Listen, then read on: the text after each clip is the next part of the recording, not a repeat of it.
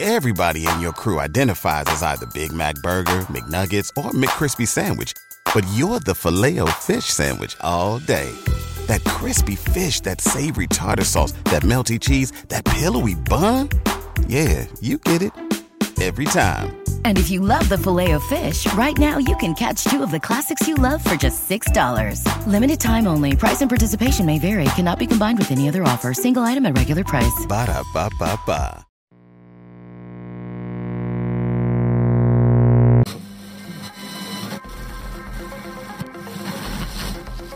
wird ins Grab genommen, bedauert.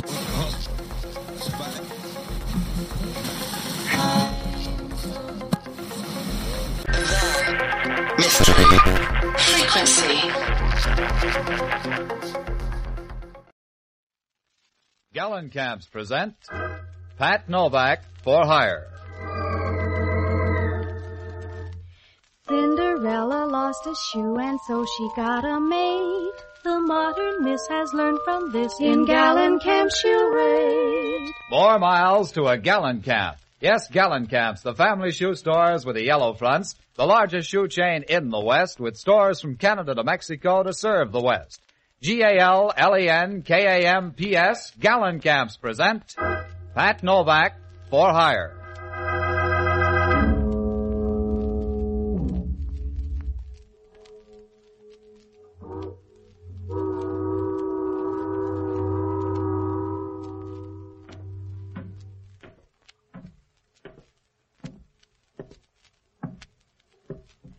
Sure. I'm Pat Novak. For hire.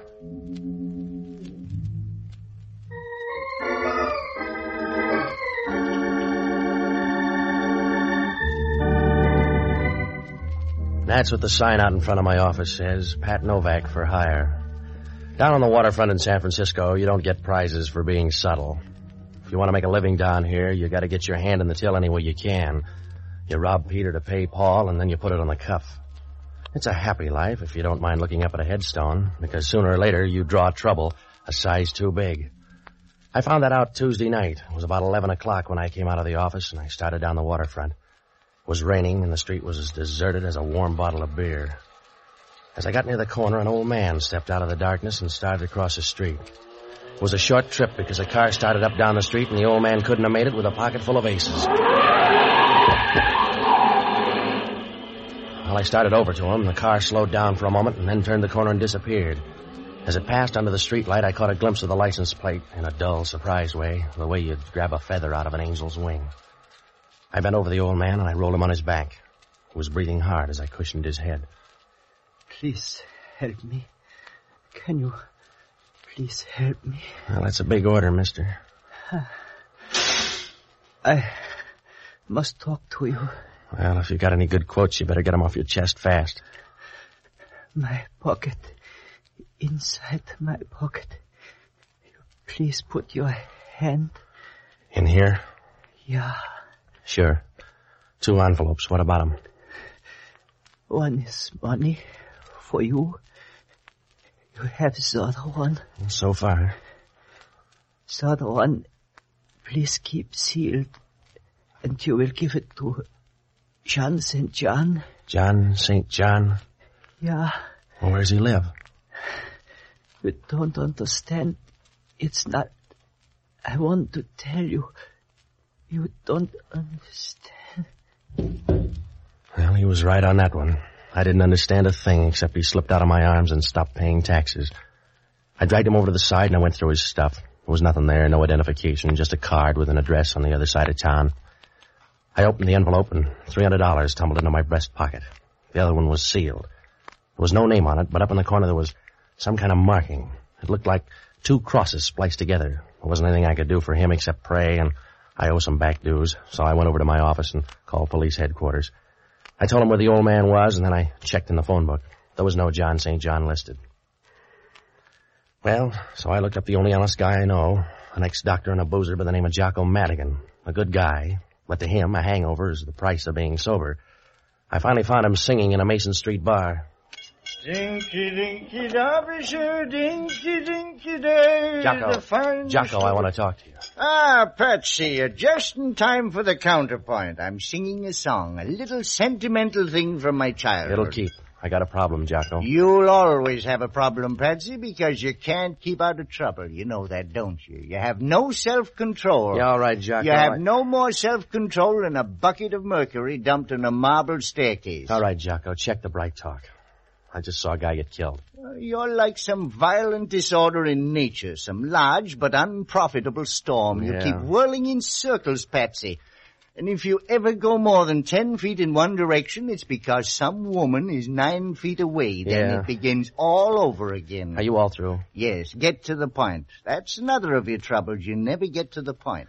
Some old guy was killed down on the Embarcadero. He checked out 50 feet away from me. Who killed him? I don't know. And why do you care? Professional jealousy? Some car came out of nowhere and clipped him. You're sure it wasn't an accident? Yeah, just like the fall of France. Will you stop needling me, Jocko? I told you the guy got killed. He was murdered right in front of me. I gotta find a guy called John St. John. How, St. John? John St. John, I don't feel like vaudeville tonight, Jocko. The old man gave me $300 to deliver a letter. I made him a promise. Well, you can break it now with only the slightest risk. I got the license number of the car. I want you to hop down and look it up. Then check at headquarters to see if the guy's got a record. I don't like policemen. They depress me. Check it. I gotta go out here to this address. Here. Uh-huh.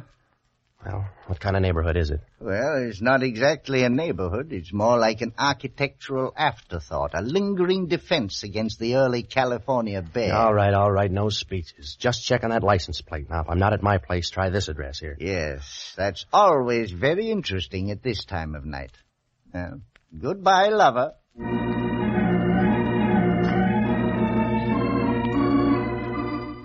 Well, Jocko was right about the neighborhood. When I left him, I doubled by my place and I left the envelope. I put it in another envelope and stashed it behind some books. Then I headed out to look up John St. John. It must have been about midnight when I got there, and it was the kind of a neighborhood where a for rent sign reads like a ransom note. I found the place, though. It was an old rooming house, a third floor apartment. I knocked at the door, and when she opened it, I knew it was time to wire home for money. If they pick a Miss Blowtorch of 1946, she'll be right up there in the running a tall, blonde blister with lots of Fahrenheit. She stood there leaning against the door, smiling and looking at you as if you had gold-plated muscles. Gave you a weak feeling where your dinner ought to be. And her voice came right out of the oven. Well, you're out kinda late. Yeah, I'm looking for a guy named John St. John. Oh? Won't you come into my cobweb? Sure. For a spider, you're nice and chubby. Well, a Spider-Man. My name's Lee Norton. You want to write it down? Hmm. I'm Pat Novak, and I'm looking for a guy named John St. John. You seem to be running a temperature on the subject. I don't know a John St. John. Well, I found a dead man lugging around your address. Why? I don't know. Perhaps he admired me from afar. Like a sunset or something. No, he stopped admiring sunsets about 20 years ago. I see. What are you, the avenging angel? He gave me a sealed envelope. And you were supposed to give it to a man named John St. John. huh? That's right. He gave me 300 bucks to ease the pain. Yeah, I figured that. You don't look like the charitable type. He was a nice old guy, so I'm going to find his boy. Perhaps I could help you. You got a clear, fast track. Let's see you go. I told you I don't know John St. John, but I'll do this much. Yeah, I know. You're going to be big-hearted and offer to take that letter just in case you ever meet someone named John St. John. How did you pay the rent this month? Keep the kettle on. I'll only be a moment. Hello, Lee. If we're early, just give us a magazine. No. Come on in. Well, just enough for bridge. You're right. You're only gone a moment. Who are your friends? Don't sulk. Did they lock the manhole before they left home? His name's Novak. Yeah, that's a pretty name. Don't rhyme with anything, but it's pretty, huh, Joe? Yeah, it's all right. Let's have the letter, Novak. You got hold of a bad rumor, fella. Uh, the one I got's good. Let's have it. I don't want to strain your mind, Junior, but try to understand. I don't have a letter. Ask him again. Go on home, mister. You're not going to get anything out of me except a small tip. Now, if you're a good boy, I'll give you a nickel for your friend, too. All right, Joe. Now hold him up. Yeah, just a minute. He's got a head of hair. Hold him up. All right. All right, Mike. That's enough. Oh, that's enough. All right, baby. Don't look so sorry. You can't have everything.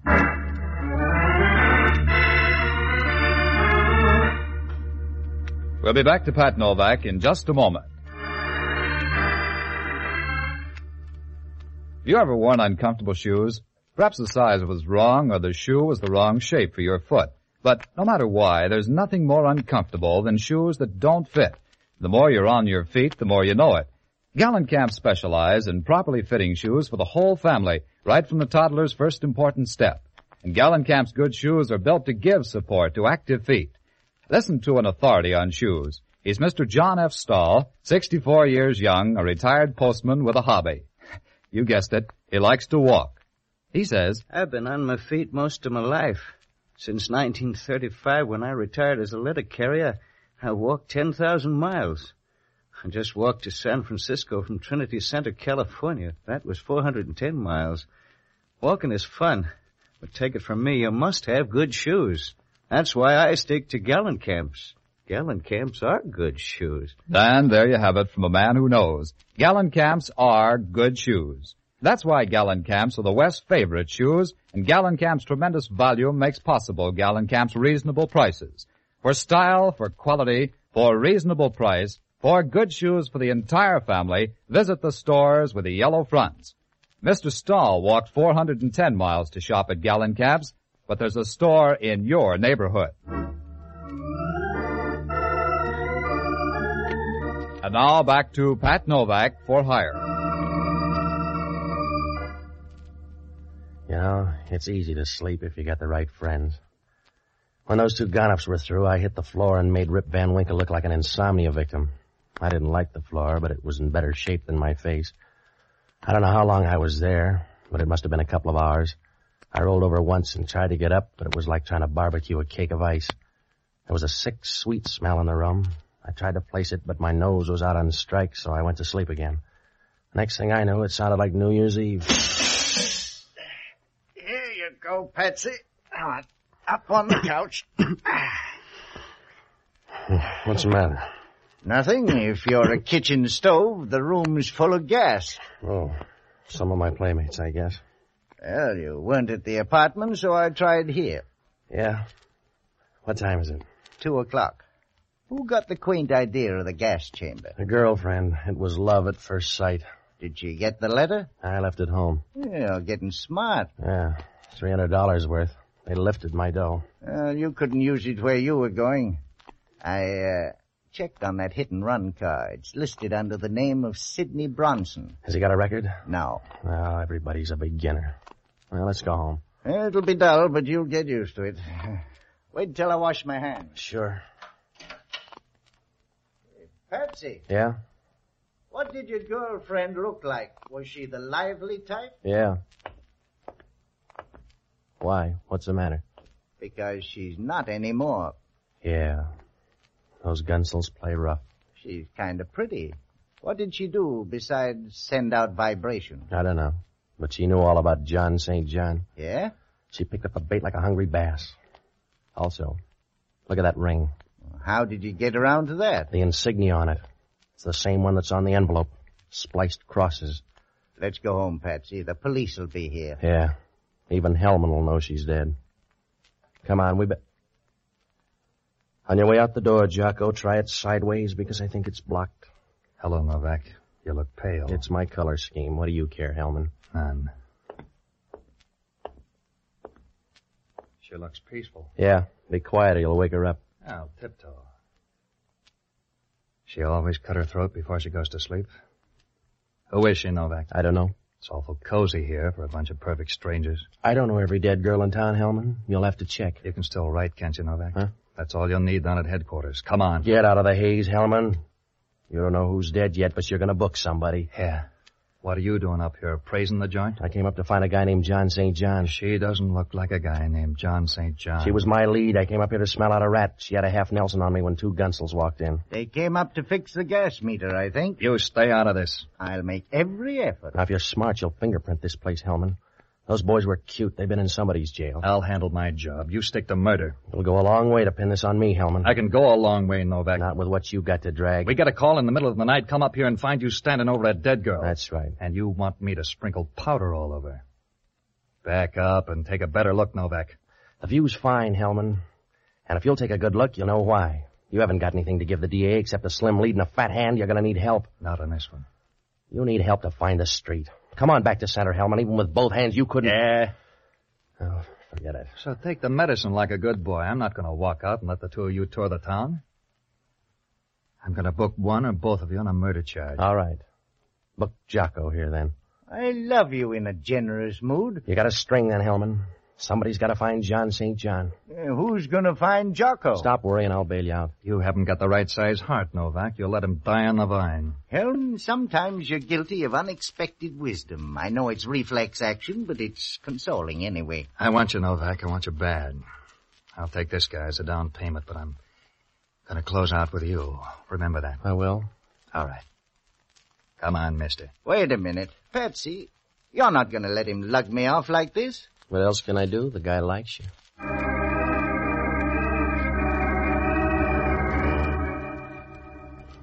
Now, it was a bum curve to throw Jocko, but somebody had to dig us out of a hole, and Jocko wasn't the boy. You can't shovel dirt with a bar rag. I had no idea where to start.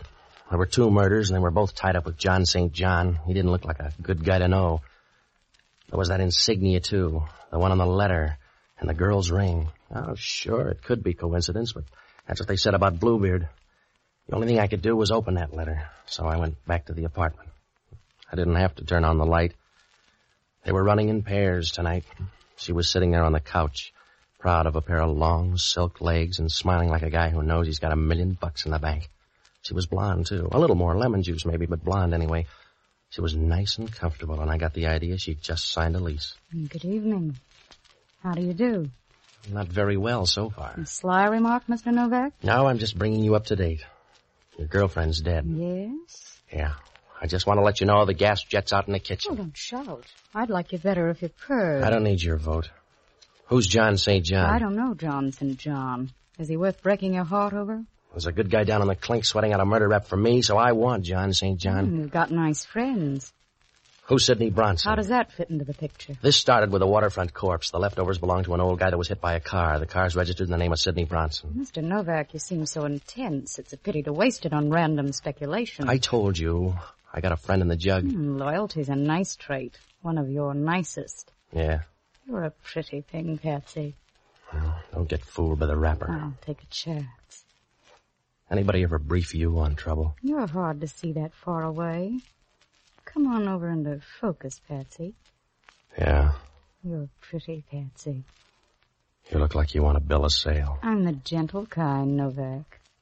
I'd just like to break your ribs. Go ahead. I can get a brace. Come here. Hmm. Mr. Novak, I'll bet you do a swell rumba. Yeah? What's on your mind? What you're going to say when you find out about this gun. Huh?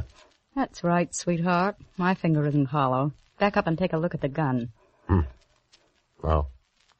You got to that purse, huh? That's right.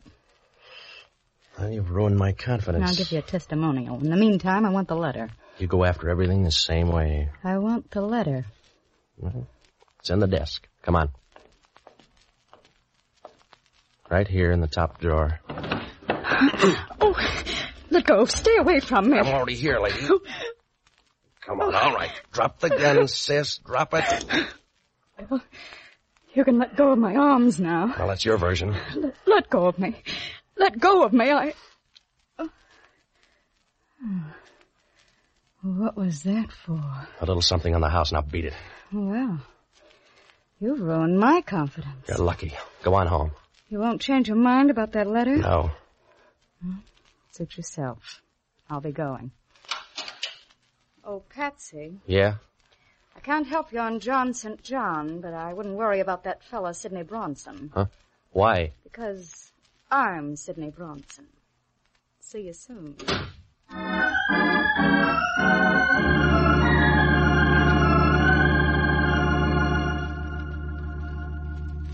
That began to look like a big, fat, well-fed double cross. I had to find out what was in that letter, so I made tracks for the bookcase. All I could do was browse because the letter was gone. Well, things didn't look rosy for me or Jocko. I was about to buy a file and bake a cake when the phone rang. Hello, Novak. Oh, Hellman. The coroner got a report on that dead girl. She died at 12.30. Well, that's pretty close. What's he got, a stopwatch? Fifteen minutes either way. Those fingerprints panned out, too. Yeah? A couple of L.A. strong arm men. Well, that's new for L.A. You got a call out? We already picked them up. Your favorites named Welcome Dangliers. I could make a joke. I already got one.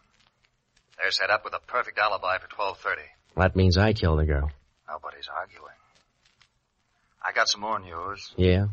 I'm out at the Seal Rocks. Well, you got the figure for it. We just found an envelope floating around the water. It's one of yours.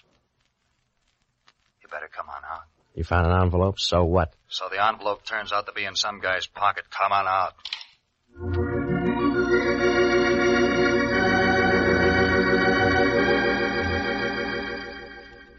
Well, that only meant one thing. Whoever took the envelope out of my place got popular. It was getting late, so I grabbed a cab and rode out to the beach. When I got there, Hellman was standing down in the water. He had Jocko with him. The surf was rolling in, and Jocko wasn't much better.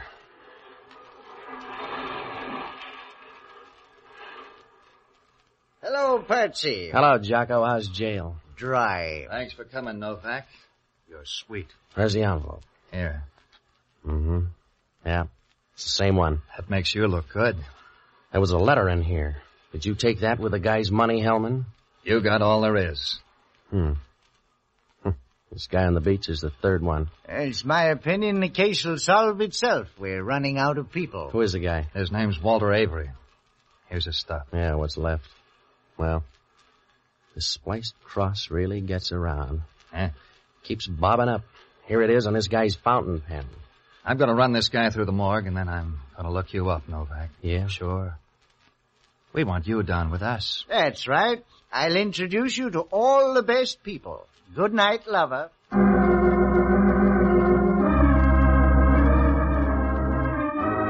It was close to five, so I tagged by my place for some sleep. I tossed around like a fish on the living room rug. Hellman called about nine to throw more dust in my eyes. He said one of the airlines had a passenger to Portland named Walter Avery. Just to make it tough, the guy made the 12 o'clock plane and got off at Portland. I had left field all to myself. I got dressed and I looked up Sidney Bronson's number. There was no answer, so I went over. The place was locked and I looked up the janitor. He wasn't going to let me in, but it turned out that his wife had a birthday coming up. Well, I found something in the apartment. It was a card and it said Bellcrest Sanitarium. And down in the corner there was a guy's name. Dr. Emil Schoenig, psychiatrist. Vienna without the walls. The Bellcrest Sanitarium was down on the peninsula, so I borrowed a car and headed down that way. Everything was fine until I got in the front door. They didn't even let me register.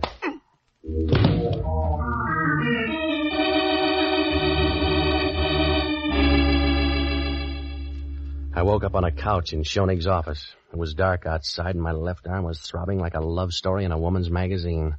The radiator sitting beside me was Sidney. Hmm, You're a deep sleeper. I think I got some help. What happened to my arm? Hypodermic. You only need one arm anyway. In your case, I need a spare. Who did it? Dr. Schoenig Oh, he's a darling boy. Where is he? out on the phone trying to figure out what to do with you. What's that make me a patient? Hmm, that's one way of putting it. You made things easy. We were coming to you for the letter. You want to try that over again? We were on our way when you stumbled in. You're wrong, Sid. Somebody's giving you a fast pitch. That letter was gone when you were up at my place. I don't want a bum rib, Patsy. I want that letter. You're trailing the field angel. I told you the letter's gone. A guy by the name of Waller Avery took it out of my place. Walter Avery. That's right, and somebody thanked him. They found him this morning making like a dead seal. Walter Avery left for Portland last night. Plant, sweetheart, you better read up on your friends. Yeah. Thanks, Patsy. I told you to watch him, Sid. You had more shots. What's the difference? Oh, none, I suppose. Uh, why don't you mix us a drink while I talk to Mr. Novak? I'll be right with you. Well, Mr. Novak, you're one of my best patients. Well, that's because I like your needles. You better go easy on that drink. Yes? Why? Well, you'll get drunk and run somebody down the way you did that guy on the waterfront. Oh? A good guess. You should be proud. That's a good, sensible, final emotion. Here's your drink, Emil. Thank you, my dear. As to you, Mr. Novak. Sorry, there's no drink for you, Mr. Novak. He probably will be. Huh? Forget it. Emil, I talked to Mr. Novak before you came in.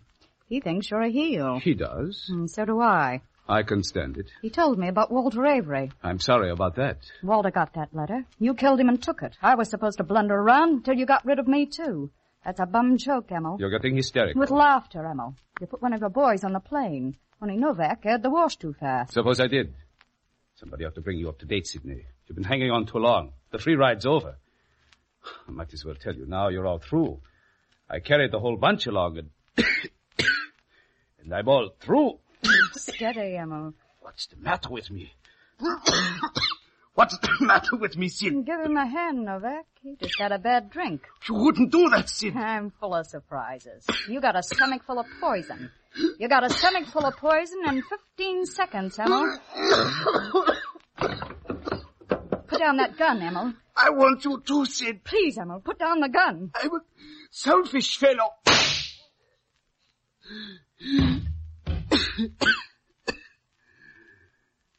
this happens kind of fast for you, fellow.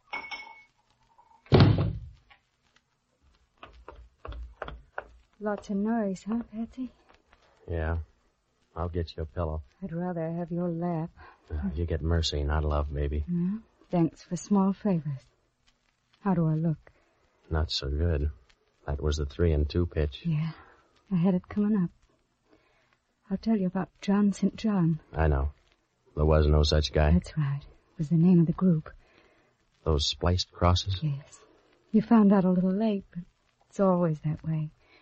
That's the way I found out about you. Yeah. I had a funny little hunch about you and me. I found out a little late. But I know now, Patsy. Does that help?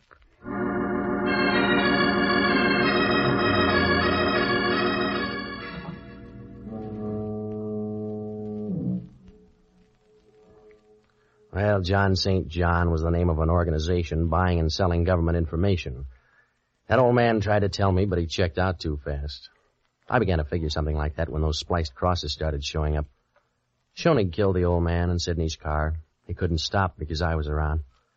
The two girls and Walter Avery were both in on the deal. Schoenig knew who I was when he saw me go into my office. He trailed me to my place and left Avery there to look for the letter. He killed that girl up in the rooming house, and then he found out she didn't have the letter. When Avery showed up, he took it away from him, threw him to the fish. He was trying to shake Sidney by sending her up to my place after he had the letter. The scheme went haywire when I showed up at the sanitarium. He was trying to work himself out of that one when the payoff came. John St. John? Well, right from the start, Jocko said he was either dead or in the state pen because anybody with a name like John St. John would have killed his parents as soon as he got old enough to find out about it.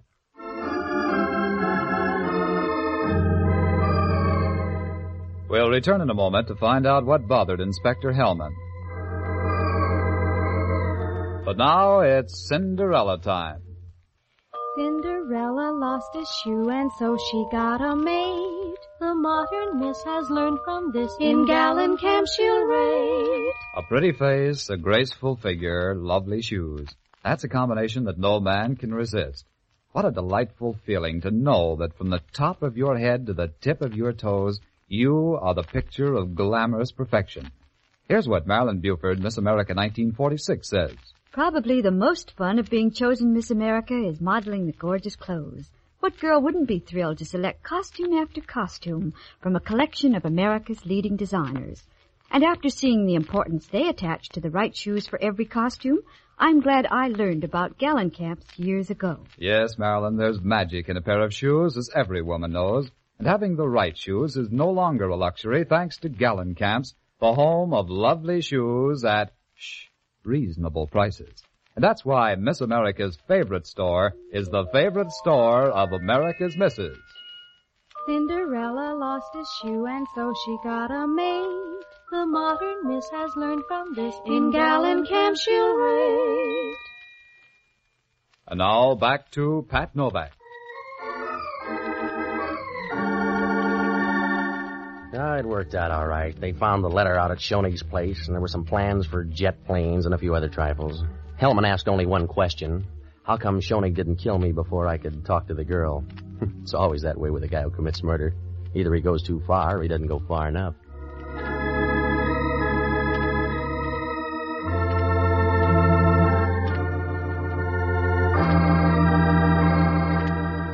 Be sure to join us next Sunday evening and every Sunday, same time, same station for radio's newest show, Pat Novak for hire. And don't forget the store with the yellow front is the Gallon Camp Shoe Store. Gallon Camp shoes are good shoes. There's something about them you'll like. Franklin Evans speaking. This is ABC, the American Broadcasting Company. Cinderella lost a shoe and so she got a maid with lovely shoes a girl can't lose. In gallon camp she'll wait. More miles to a gallon cap. Yes, gallon caps, the family shoe stores with the yellow fronts. The largest shoe chain in the West with stores from Canada to Mexico to serve the West. G A L L E N K A M P S, Gallon Caps present Pat Novak for hire.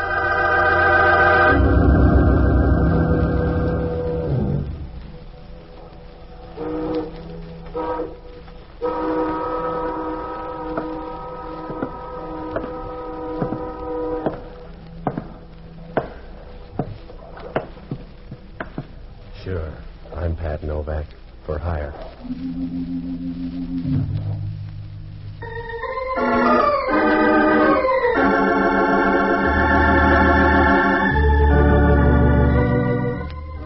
That's what the sign out in front of my office says.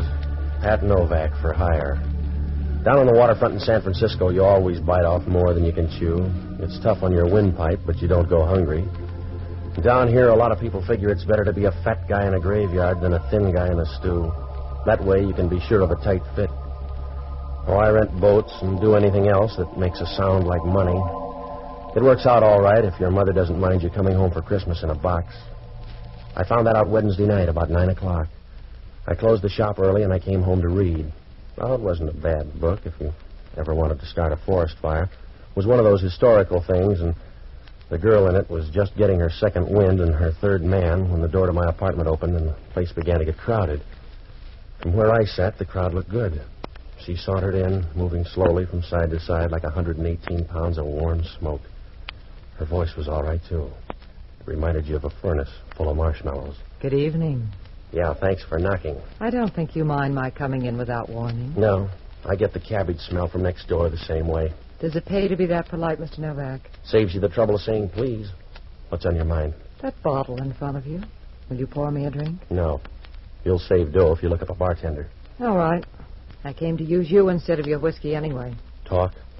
My name is Lee Underwood. I'll give you $300 to do something for me. It'll only take an hour. That's too much dough unless it's murder. And if it is murder, it's not enough dough. Are you afraid? I just don't like paid murder. I told you. When you get caught, the pain gets expensive. If it were murder, I'd do it myself. Mr. Novak, I want you to frighten someone for me. Why don't you hire a friend? Are they too pretty? It's a man named Dixie Gillian. You'll find him in an office down on Folsom Street, at this address. I promise nothing will happen to you. That's what they told Billy Kahn. He'll be in this office until 11 tonight. I want you to go in and see him. Tell him you're from Adrian, and that he's to get out of town by tomorrow noon.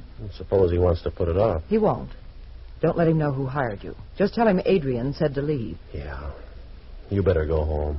For 300 bucks, I won't buy a tissue paper plot. Now tell me more or say goodbye. There's not much more I can tell you, except there won't be any trouble. He's a rotten little beast, and I want him frightened badly. Why? He's been bothering my sister Why doesn't he bother you? because I bother back too fast.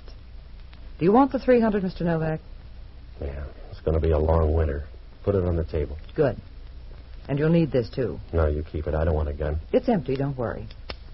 See? No shells. It's perfectly safe. Now look, I've got a nasty disposition. You can rent that for 300 bucks, but if you want more, find a gunsel or an off-duty copper, will you? I don't want you to be a gunsel. That's why I want you to use this gun. I know it's empty. If you use it on Dixie, he'll scare fast. It's just a way to save some breath. All right, it's your 300. You better go now. Yeah. Wait till I get a coat, will you? If uh, your doorbell rings, don't play mouse. Oh. Because I may look you up. Am I too young to ask why? Because if anything goes wrong, I'll be around looking for you. And From there on, it won't be nice. I'll dirty you up like a locker room towel. Relax, Patsy. You'll never learn to fall in love that way.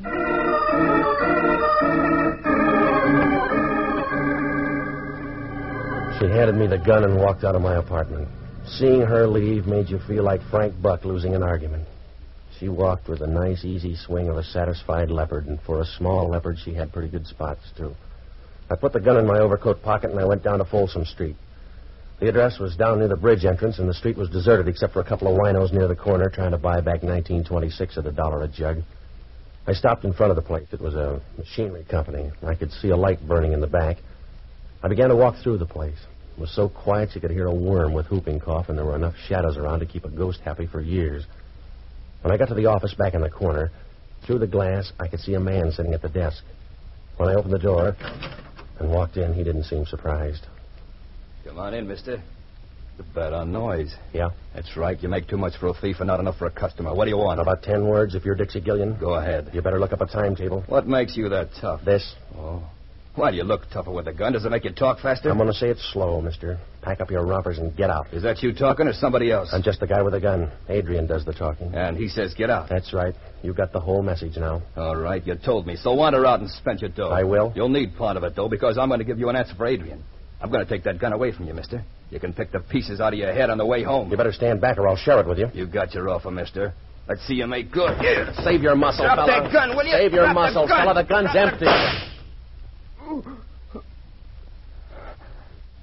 Somebody fooled us, mister. Sometimes you can get a home run with a half swing. That's the way it was this time. He couldn't have made it with a prayer book in both hands. He slid down to the floor and trembled for a moment and then flattened out like a leaf in a pool of water. Just before he died, he grabbed his side as if he didn't like the way it hurt, and then he didn't care. I rolled him on his back and let him look at the ceiling. His eyes were open and he looked surprised, like a guy who didn't figure on a change in the weather. There was a scar that ran across his forehead and dug deep into his hairline. And he was lying there with a bunch of pink gum showing as if he was trying to pick up a few bucks with a toothpaste ad. I didn't have time to tell him how sorry I was, because if homicide caught me here, I'd have about as much chance as a canary in a basement full of cats. I started for the door. Right then, I knew I could start ordering birdseed. It was Hellman. And he walked over to have a look at the body.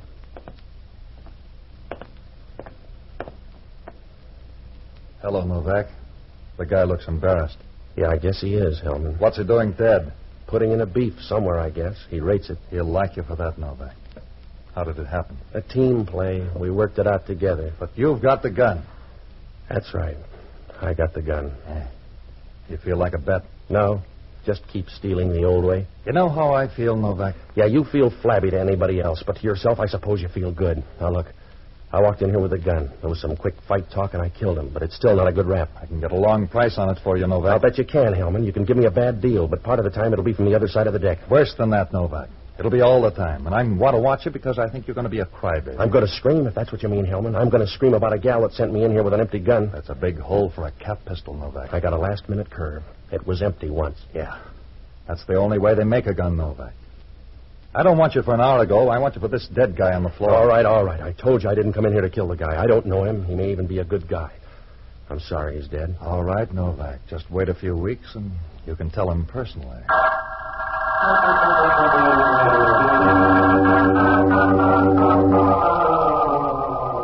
Hellman had me up against the rail, and he knew it. When we left there, he was wearing a big, toothy smile. It was big enough to sew in his ears. He called the coroner, and he told him to pick up the stiff, and then we rode downtown. He dropped the gun into ballistics, and he hauled me into his office. The reporters were there. He gave them the whole story and told them how to spell Hellman. After that, we wound up at the desk, and he booked me on suspicion of murder. The next hour and a half was the kind of stuff they don't write about in the paper. They call it interrogation. And when you're finished, you've been through a lot of tight spots, like a piece of bubble gum and a set of false teeth. About 11 o'clock, Hellman brought me into his office, and from there on, it happened kind of fast. I just talked to the DA. He's going to streamline things for you. Well, he's going to look funny going to trial on a guy you can't identify. I won't press you. I don't have to, Novak. I've got the only parley I need. You, the dead guy, and a big fat murder gun. Yeah. Yeah, Hellman talking. Yeah, I know it was a 38. That crazy down in ballistics, I saw him standing over the dead guy. Well, they must have made a mistake, that's all. No, I don't want him in here. I don't want him in here. Hey, Tony. Tony, I. You're getting pale. You need some more rouge, Hellman. I got some bad news, Inspector. Well, keep it, or you'll take more home to your wife. I'll talk to you later. Now, talk to him now, Hellman. If the bullet doesn't match the gun, talk to him now. That's right, Inspector. A 38 bullet, but it won't match the gun you brought in. It's got a match. I came in and found him standing there. He admits it. It's a neat trick, then. If he fired the bullet out of that gun, he retooled it in midair. I'm not that fast, Hellman. Get out of that chair so you'll have room to squirm. You keep still, Novak. Oh, I won't bother you. I'm going home. Huh? I'm walking out of your jail, Hellman. You got a broken down 38 that won't fit anything but your thumbs. You can't hold me on that. I found you over the body. I can hold you on suspicion of murder. But it'll hurt tomorrow morning, Hellman. The papers will be down here for a follow up. And you'll have to tell them what it looks like out in left field. I'll handle them. You can't afford to let them start laughing at you. People will get the idea it's your face. You can save carfare if you stay right here. Because I'll have you back by noon tomorrow. You're not that good, Hellman. You couldn't hold a moth with a searchlight. The town ought to thank you. Eh? Oh, it's a nice jail, Hellman, and with you around, it'll last for years.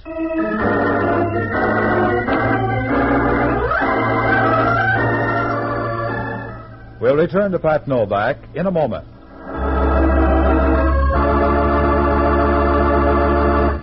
You're going to put extra warmth and comfort in your Christmas wishes this year. How do I know? Well, because I've seen the Gallon Camp Christmas gift slipper collection. You know, everybody's talking about it as the gayest, brightest idea on the gift shopping horizon. When you visit your neighborhood Gallon Camp store, well, then you'll know why. There you'll find slippers for every member of the family soft and cuddly warm ski capers for Sis, handsome embroidered Chinese slippers for Mom, warm shearling lined opera slippers for Brother, and good looking smooth kid opera slippers for Dad's fireside loafing. Yes, and there are appealingly soft and gorgeously colored shearling scuffs to delight the heart of any young lady from 16 to 60, and slippers for the little nippers. All are irresistibly comfortable, good looking, and irresistibly gallon cap price. Go to Gallon Camps, the store with the yellow front near you, to buy Christmas gift slippers that'll say Merry Christmas in a heartwarming way. Give more smiles with a Gallon Camp slipper gift. And now back to Pat Novak. When I walked out of headquarters, I had a nice mess to juggle. It was like trying to walk the baby on a floor full of marbles. If things didn't add up for Hellman, they weren't doing any better for me. I knew the gun I had went off. If it did, what happened to the bullet? And Where did the other one come from? And why weren't there two shots?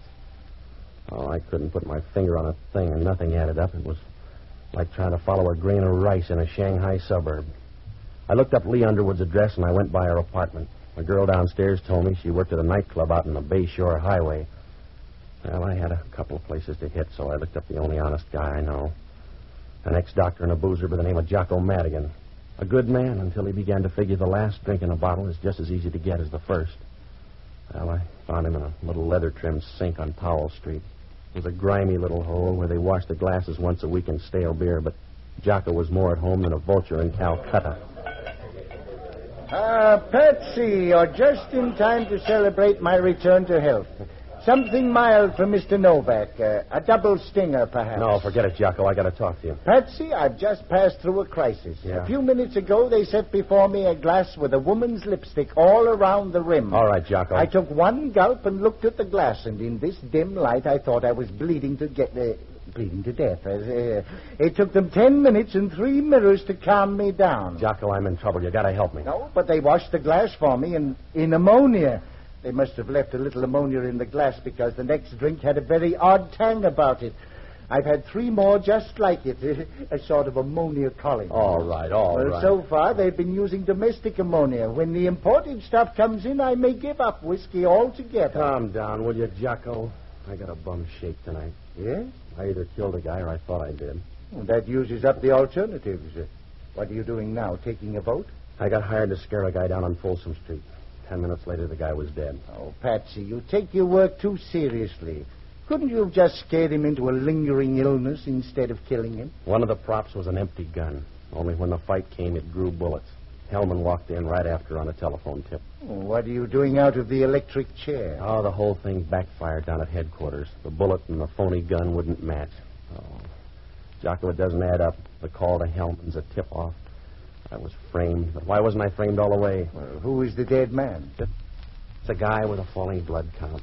His name was supposed to be Dixie Gillian, but there's no identification and no record on him. Oh, you shouldn't have hired out as a gunslinger. I told you I didn't hire out as a gunsel. It was somebody else's idea. Oh, you have no conscience, Patsy. Just a sort of soap opera rule of thumb you put into practice now and then, but no real conscience.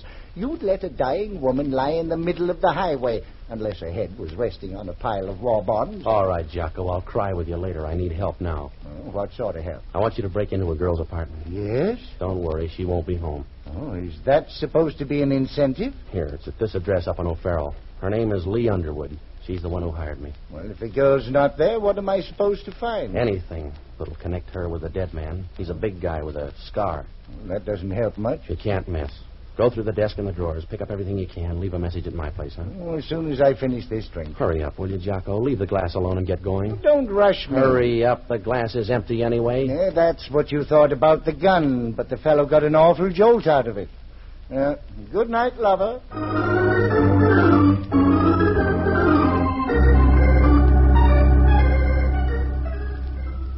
I went by a horse parlor on O'Farrell Street and borrowed a car from a guy. It was after midnight when I started down the Bayshore Highway, and about a half hour later I pulled up in front of the Cat's Paw. It was a long, rambling place on the left side of the road. No, there was no plan. It just followed the erosion line until they ran out of material.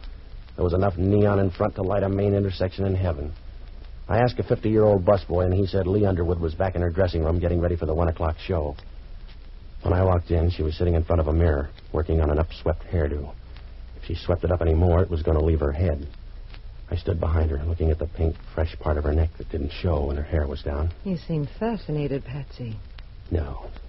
I just want to know where to break it. Oh. Sit down on the footstool here next to me. That's it. I like to look down on people. Here, let me brush that strand of hair back. Or do you like it in your eyes? Brush it back so I can see your answers. Who's Dixie Gillian? What difference does it make? None to him and some to me. He's dead. No. No, he couldn't be dead. He'd like to believe that, too. I couldn't sell him that story about an empty gun. He couldn't have been killed with that gun. No? No, I put in a blank, Patsy. Somebody used a hard-working bullet because Dixie's dead. There was no reason to kill him. I don't understand. That makes you even with homicide, but they got a bigger team. I don't understand it, Patsy. Who's Dixie Gillian? He was after some microfilm. I thought I could scare him away. You better be ready to identify him because homicide stopped. Even the scar didn't help. What scar? Scar across his face. There's no record on him. No, no, Patsy. Everything goes wrong. Everything you touch goes wrong. That's the wrong man, Patsy. Yeah. Well, it's too late for a recount. You've got to get to that body, Patsy. I don't know how, but some way you've got to get to him. Uh, you look good, Lee. You make a nice picture. Wait a minute, Dixie. You don't need your coat. Come on. I don't know how it happened, Dixie. I didn't mean it that way. If you like it that way, all right. Bring your boyfriend, too. No, don't let him, Patsy. Oh, that gun's too big. I'm going with him. It was a short trip. He led us out of the dressing room and down a thin hall to the back door. On the way past the kitchen, you could smell onions and used grease, and that's all you noticed, except the sound of a jukebox somewhere out in front, and someone laughing in a loud, mirthless way. When we got to the door, it was raining outside. We walked about 40 feet, over near some trees, where the dark was working overtime, and the gunsel made her stop. And that's where it happened. She's going to get wet, mister. You'll have a little trouble yourself.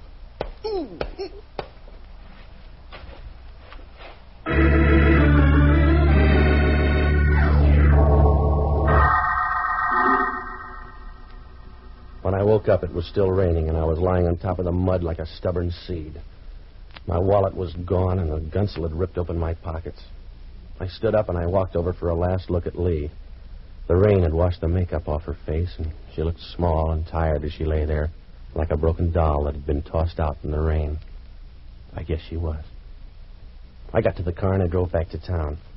I checked my place, but there was no word from Jocko, so I went up to Lee's apartment. When I opened the door, the room was dark, but I knew someone was on the floor. Either that or they'd varnished the floor with bourbon. I flipped on the light and bent over Jocko. Ah, Wake up, Jocko. Come on, come on. All right, Jocko, wake up. oh, a little ammonia. A little ammonia, I think, would bring me around. What happened? I was sapped, I guess. Uh. Yeah, everybody's got the same act tonight. Help me up. All right, come on. Where have you been? I went down to meet the girl. Huh? Where'd you meet her? In the swimming pool? I've been in the rain all night. She's going to stay longer. What'd you find out? Uh, the fellow with the scar is her husband. Yeah? There's a picture in the desk. Are there any more pictures? Oh, if you take a look. Where, in here? Yes. Well, well. Who is he? Must be Dixie Gillian. He was down to pay off a debt tonight. She called him Dixie once. ah, Uh, there's a note with that name and address in the other drawer. He's our boy. We better get up there. Not if he's already killed two other people. We can't wait for Hellman. If he gets away, I'm all through. I won't have a leg to stand on. That's my point. When the other fellow gets through with us, we won't have much standing to do.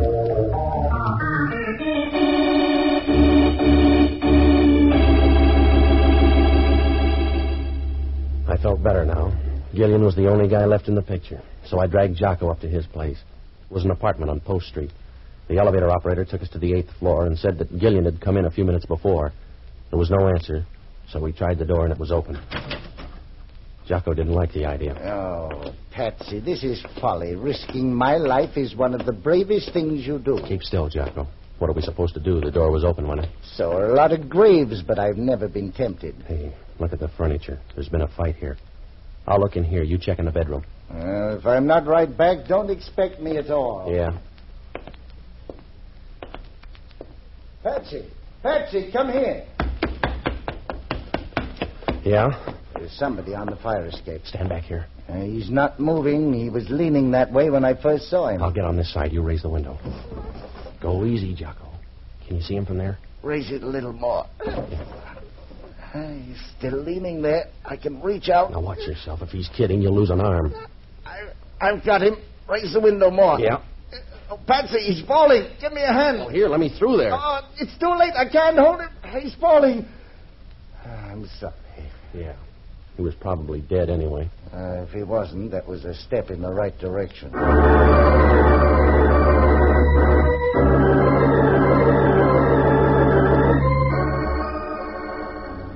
Oh, it was an easy night to die.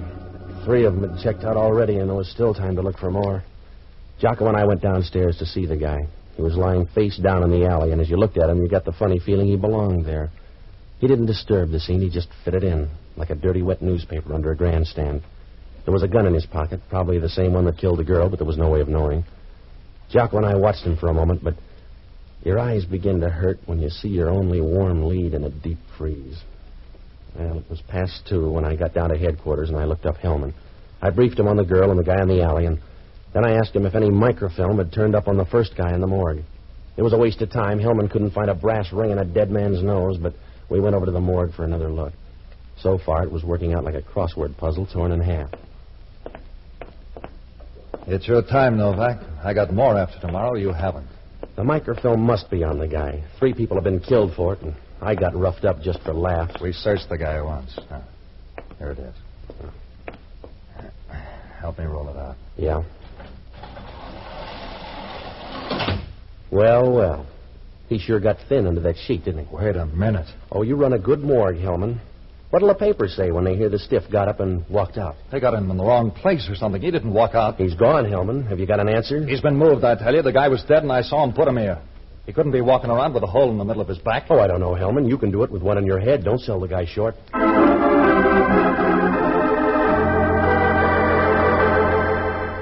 We'll return to Pat Novak in a moment.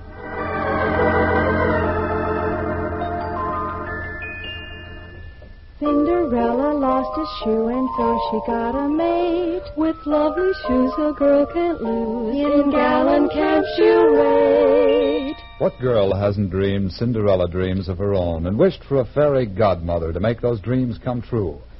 Here's what the newest Cinderella, Marilyn Buford, Miss America, says.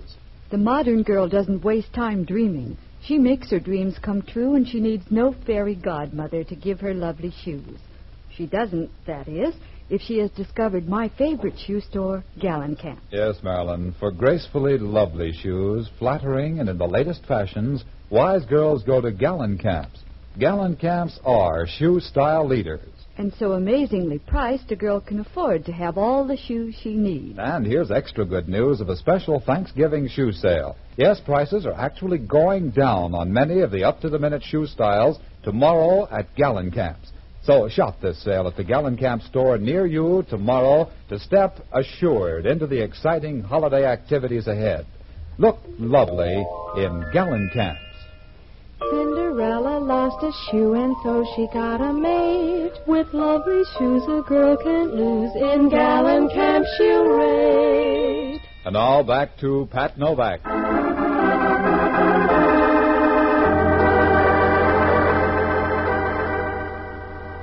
When Hillman found out the body was gone, he stood there and stared at the empty slab.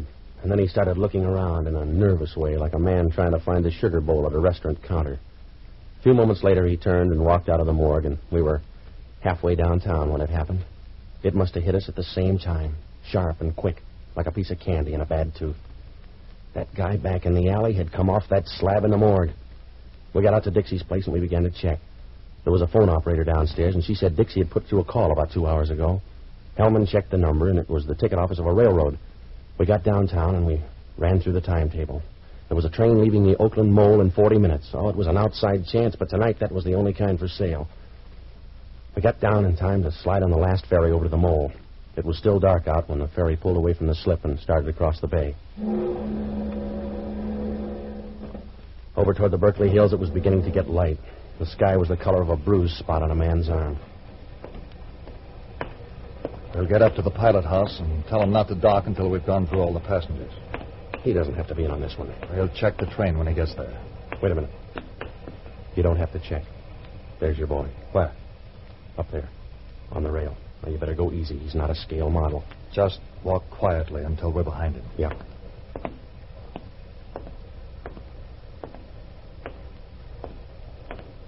Turn around, mister. You'll get a better view. Hmm? Oh. Well, hello, Novak. How was the wind and the rain in your hair? Meet Inspector Hellman. You better turn in your ticket. Well, I hope you brought your muscle. Grab it, Hellman. That's what I'm, I'm trying to do. All right, copper. What's it? I'm being pushed over the rail. Yeah, I'm worried, Hellman. What's it, Novak? I'm going over. Novak! That's one down, mister. Now for you. Yeah. Well, I landed on the deck, and I watched him disappear in the dark. Halfway down, the guy turned in. I followed him down the ladder and along the main deck. He ducked into one of the engine spaces, and I started in to look for him. Oh, it didn't take long because he turned out to be helpful. You got the idea yet, Novak? I'll come closer. Tell me then, huh? Suit yourself, and I'll knock you down hard when you show. Hey, watch that platform. You're backing into trouble. Stay back there, Novak. Watch out for that platform. You're backing into that engine. Look out. No! No!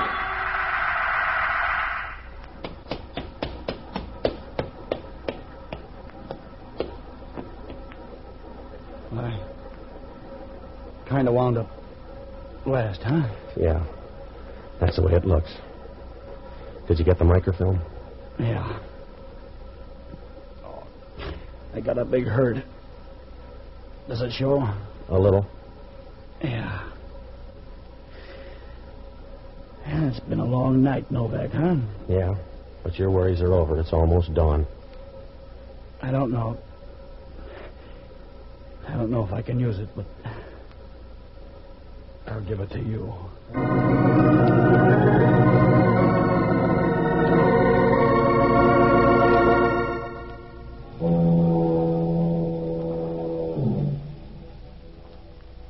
Well, they fished Hellman out of an oil slick a few minutes later. It was the first time his hair ever looked good. Dixie Gilliam lasted long enough to piece the story together for homicide. Lee Underwood was on the level. She knew her husband was carrying microfilm and was worried, so she hired me to scare off Gillian. It might have worked, too, because Adrian was too big for Gillian to argue with.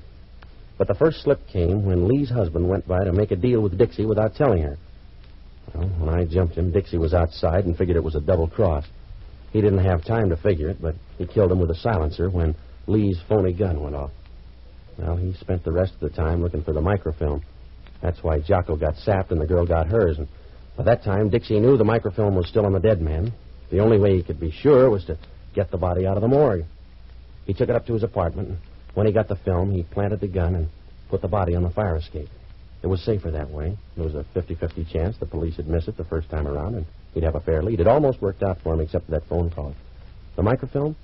Well, it was in a capsule next to the roof of the guy's mouth. Yeah, so old it was new again. Well, Hellman asked only one question. In that fight, did I have anything to do with pushing him against the rail? I told him. Sometimes those ferry boats roll as much as 45 degrees. Be sure to join us next Sunday evening and every Sunday, same time, same station, for radio's newest show, Pat Novak for Hire. And don't forget, the store with the yellow front is the Gallon Cap Shoe Store. Gallencamp shoes are good shoes. There's something about them you'll like. Franklin Evans speaking. This is ABC, the American Broadcasting Company. The American Broadcasting Company presents Pat Novak for Hire.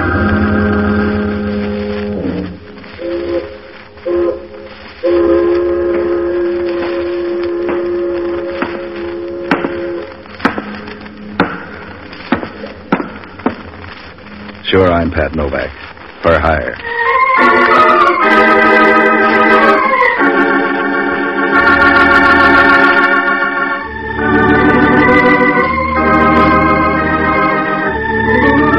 I got a couple of boats down on Pier 19 on the San Francisco waterfront. Sometimes I rent 'em out, but I found out it's easier to keep my budget healthy by risking my health in other ways. So I work around doing odd jobs. You can take that any way you like. About the best you can say for it is that it beats begging. At least you don't always limp. If your luck's in, you can keep a half lap ahead of the bill collectors if you don't let it go to your head. I did once. I helped a guy who owned seven hotels convince a blonde in San Rafael that her memory wasn't that good after all. The payoff was too rich for my blood. I got the idea that with that kind of money, I could take over the gambling joints up around Lake Tahoe. It took 'em three days to show me I was wrong. I'd worked my way down from the gold plated joints to a place called the Broken Tea, where they still recognized a dollar as currency. I was beginning to figure how long it'd take me to walk back to the bay when the help came along. He was a little guy with a pair of eyes I wouldn't trust with anything I wanted again. The kind of quiet, dark clothes that'd make it easy to get lost in an alley. He knew me. Well, Novak, not doing so hot, are you? I eat. You want to make a quick buck? There must be a reason. Tell me that first. I'm hot. I shipped the wheels down for a flock of dough. You call that trouble? Not yet. But I like to look ahead. How do I know these guys like it that I got all their money? If it hurts you, give it back. They'll take it. I got a better idea. I want to take it down to San Francisco. Look, Crocker owns the Southern Pacific. If you got an urge to travel, talk to him. If you got a proposition, spread it out. I'm driving down. It's a lonely road. I want you to go along as a bodyguard. If these guys are out to hijack your road, two of us won't stop them any more than one. They come in bunches when they want to. Do you want the job, or you going to talk me out of it? I'll ride down with you for two hundred bucks. You charge a lot for a ride. You said it's risky, remember? Okay, here's fifty. You get the rest in San Francisco. I see you outside in five minutes. My name's Brown. I'll be waiting in my car. Brown, huh? Yeah, Brown. John Brown. Want to make something of it? How can you?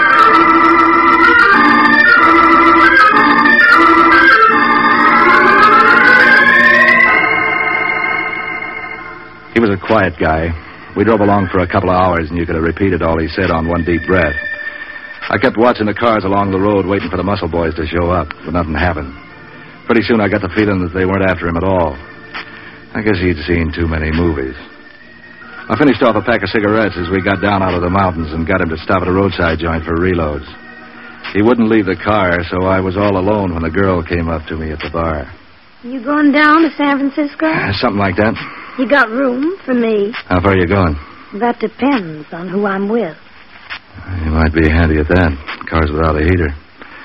I don't have to own it, So you'll keep one hand on the wheel. so you better ask the guy who does. He's sitting out in the car. Why don't he come in? Don't build him up so fast. I got a car, too. Where'd you get it? Steal it? You selling medical insurance, maybe? Why? You're going to need it if you keep elbowing into my face. Speaking of elbows, what do you mean trying to muscle in on my dame? Are you two together? Yeah, why? That's what I've been wondering. Why? So long, sucker. What do you make of that? I'd say you're out. You don't have to slide. You're to blame for this. Yeah. And tomorrow I'm going to make it rain. I can start a storm right now. Go right ahead. You got the wind. Well, you...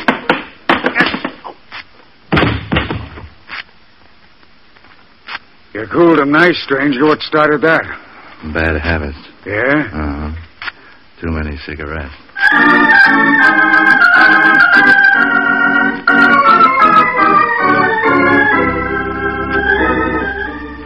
I guess I didn't have to hit the guy, but I was all geared up over the ride. I had to take it out on somebody. Outside, the air was cold and clear. The river made soothing noises in the darkness. I figured it'd be an easy night from then on in, but Brown was having the fidgets. Come on, Novak. Let's get going. Where's the dame? What dame? One came out here, a hitchhiker, wanted to ride to town. I didn't see any dame. Come on, let's go. Oh, that's queer. What's queer? Let's go, let's go. And suddenly you're nervous. What's the matter? When I need a doctor, Novak, I know where to find one. Yeah? But can you find one who shakes synchronized with yours?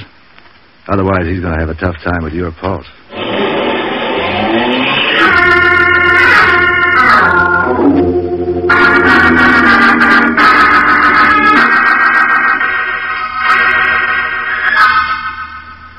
From there on into town, John Brown didn't say a word.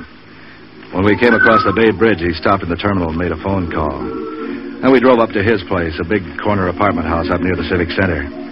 He told me to wait in the car while he went in to put away the money. I sat and smoked cigarettes and watched the dawn begin to light up the long, empty streets. I must have been there half an hour before anything happened. And then it all began to happen at once, starting with Hellman. A homicide detective with a grudge against the world that he takes out on me. I hope I didn't keep you waiting, Novak. Yeah, what got you out of bed, Hellman? Can't be insomnia. That takes conscience. You'd be the sort to know about that. Mind if I look the car over? Why not? I didn't steal this one. I prefer roadster. John Brown, huh? Now, there's a name. Where have I heard that before? That's a foreign name. Polish, I think. That's not where I heard it. It was broadcast in connection with a stolen car. Uh-uh. Try again the keys, see? So maybe he was careless and left his keys in his car. Yeah, maybe I'm whimsical and changed my name to Brown. Go on, Helmut. You can't pin anything on me. No. Give me the keys. Uh, what for? I'm looking in the trunk. We got a tip. Not on this crate. I just got in from Tahoe. Nobody knows we're here. Sure, sure. And if you aren't here, I guess there's nothing in the trunk either.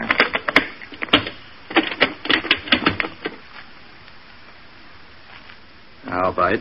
What'd you find? A body, a girl's body. I'm not intruding, am I? Not on me. You better get Brown. He's in the apartment there. Sure. But won't you be lonely? Look, Brown hired me to ride down from Tahoe with him. He cleaned up at the tables and wanted protection for his role. It's his car and his girl. Let's get him. All right, come on.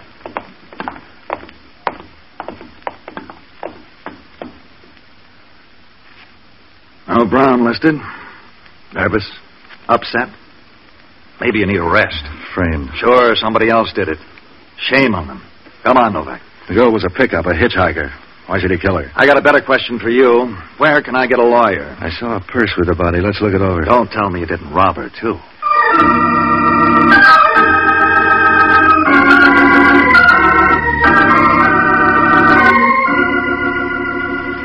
The purse didn't turn up much. Some keys, a little mad money, make-up stuff. A letter to Alice Stone with an address out in the Potrero district. The letter was no good, just a guy trying to patch up a split. By the hunch that Brown must have known Alice. That was the only way the killing made sense. I needed to get some dope on Brown. I needed to know about Alice.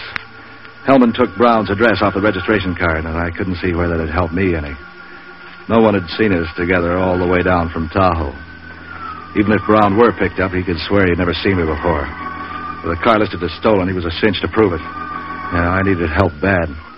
So I started looking for my old friend Jocko Madigan, an ex-doctor turned boozer who had more connections around town than the water department. I ran him down in a trap on Ellis Street trying to hold back the recession in liquor sales. Hello, Patsy, my boy. Join me. This is the first one today. Look, I'm in trouble, Jocko. You're in trouble. Think how I feel. Yeah, what's the matter? Sick? No, just worried. I was reading in the paper here that the good ship Clyde Harris went down off the New England coast uh, last night with 10,000 cases of scotch on board. Yeah, there's some left. Listen, Jocko, I'm in a jam. When did that become news? I was up at Tahoe, and a guy hired me to drive him down here. Well, he didn't know you. It turns out the car is stolen, there's a body in it. And the guy's disappeared. Well, I don't blame him. The body belonged to a girl named Alice Stone at this address. 10,000 cases of scotch. Can you imagine that? Though? And the way I figure it, the girl must have known the killer. I'm not very sure that John Brown, who claims his car was stolen, is innocent either. It's mighty strange that he left the car keys lying around. What'd you want me to do? Get on the grapevine. Find out if this John Brown is tied up in the rackets. The same for Alice Stone. Find out if they ran around with each other. Whatever you can about them. All right, Patsy, but you'll have to wait. I've got to catch up on my drinking first. Can't you lay off this stuff for a little while? Are you telling me how to live my life again? You who consort with murderers, car thieves, and women of dubious ways? Push the bottle over here. Look, Jocko. See if you can put the finger on a neat little guy with a pair of con man's eyes. Black hair, toy mustache, and dresses like Dapper Dan. About 150 pounds. I imagine you trying to tell me how to live. You who've got more bad habits than a dope fiend's convention. The guy goes for dark, expensive clothes. He doesn't talk much unless he has to. Yeah, when I drink, I get the hangover. All you have to do is breathe regularly, and trouble's all over town. If you had any social conscience, you'd go somewhere and hang yourself. I can't understand how I tolerate having you around. Will you get a line on the guy for me? From the way you described him, it ought to be a lay down cinch. There's only about 10,000 men in town who'd fit that description. Will a hundred or so of them be enough? I want one. It's a long gamble. But try, will you, Jocko? Imagine that, with the ocean full of ships hauling guano, bones, cattle, oil, lumber, pineapple, sugar, old newspapers, and gunny sacks. The one boat that has to sink. Will you get on it? Oh, there's no hurry. It's only you at stake. So long, lover.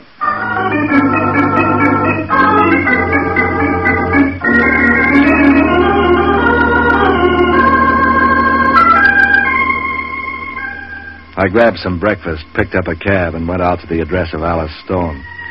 It matched a wooden house that looked two years older in Utah that was trying to lie about it with a new plaster front and a fresh set of doorknobs. It looked like it had been built by an amateur who read the blueprints upside down. A dame answered the door. She was about tie pin high to a six footer, and she had red hair.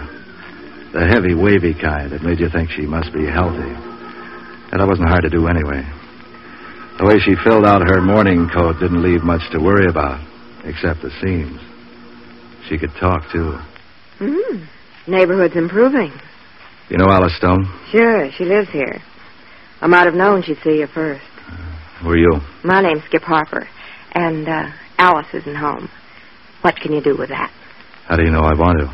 Maybe I'm a salesman. Look, mister, you aren't fooling anybody. You look about as much like a salesman as I do a decoy duck. Now, uh, what do you want with Alice, or uh, do you have to be particular? I can't use her. She's dead. A salesman with five o'clock shadow at ten. Did you say dead? Yeah. They found her in a car downtown this morning. You're a cop. Yeah, you're wrong. Why should it worry you? What do you mean? Do you know who did it? I don't know anything. I just don't like jams.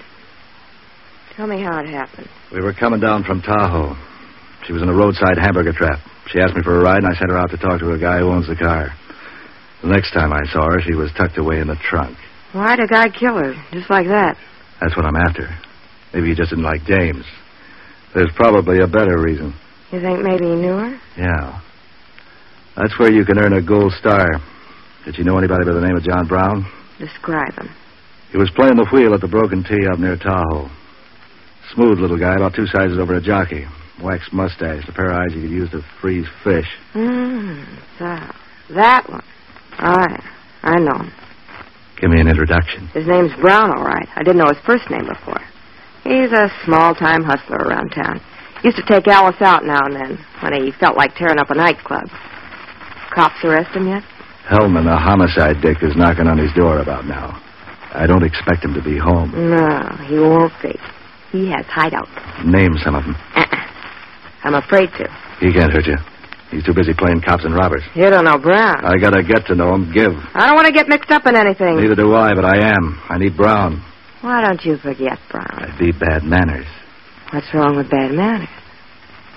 I know some that are fun. Yeah, you would. More fun than Brown will ever show you. You'll keep. He won't. Come here. Will this keep? Do you think?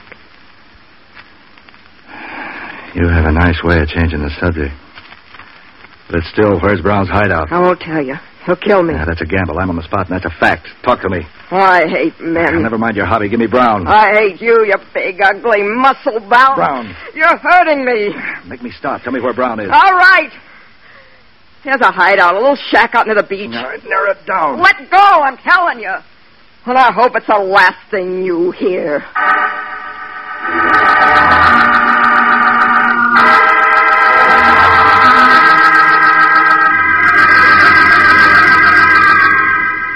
from Skip's place out to the beach wasn't much of a drive. I went up and over Twin Peaks, watching the city and the bay spread out beneath the road like a giant map. The sun was working for the Chamber of Commerce that day, and the whole region was. Every backyard was full of clothes blowing in the wind. As the highway neared the beach, it began to turn up bunches of kids on their way to cash in on the weather. John Brown's hideaway was one of those old pioneer shacks built out near the ocean in the old days by guys who wanted to get away from it all. It was painted a weather beaten brown, tilted a little on one side, and it looked like something that had been washed ashore in a bad storm a long while ago. I knocked on the door, but all that bought me was echoes, so I made a door out of one of the side windows. The inside of the place looked like something out of a hobo jungle. None of the furniture matched. The best piece inside would have made a junk man sneer. There was a broken down setup for poker and a tired double bed, and after that you were practically on your own. The kitchen didn't turn up anything but a flock of ants and some empty bottles. I began to get the feeling Brown must have had two hideouts or else he'd left town. It shows you how wrong you can be. All right, hustler. Reach. You walk soft. Practice makes perfect. Turn around slowly. Mm-hmm. How come you're working without a gun? Uh, who are you? This is my place, so you tell me. My name's Novak. I'm looking for a guy named Brown. Well, you're all right so far. I'm Brown. Who tipped you off I'd be here? I don't remember. Oh, you don't remember. So let me guess. It was that punk Vananti. Never heard of him. Never mind the rube routine. You got hustler written all over you. What did Vananti send you here for? Does he think I know too much? If I was sent to rub you, do you think I'd come without a gun, start using your head? I like the way it's working. Tell me more. I can't tell you anything. You don't fit my blueprints. Don't get smart with me, hustler. Vananti sent you. Tell me what for. If you're Brown, you don't need any new worries. You got an armful already. I'm feeling no pain. The cops have your car down at the station. What for? They don't like 'em with dead bodies inside. Yeah, steady now. Let's have that again. A dame named Alice Stone was found stuffed in your trunk. You're hotter four stoves. Laugh yourself out of that. If you know so much, why aren't you yelling copper? Don't worry, they're on their way. I'm trying to get the key to the killing. If this turns out to be a frame. Look, I saw the guy who did it, and I'm the only one who did. That's better than your gun, so treat me nice. If you saw the murder, you can help me out. Sure. What do I get for it? A merit badge? Yeah, Eh, things are coming too fast. I, I got to do some checking. You better spill what you know, or else I'm liable to forget mine. You got a nice lever there, hustler. If you can back up your talk. If the dame's dead. Look who's bargaining. Before I tell you anything, I need to check her out. Just wait a while. The cops will tell you everything. I like to find out things for myself. You will. I got a good grapevine in the county jail. Now do it the hard way. You forget I have the lever on you now. Yeah. Remind me to get scared about that. Try some aspirins for that. eh?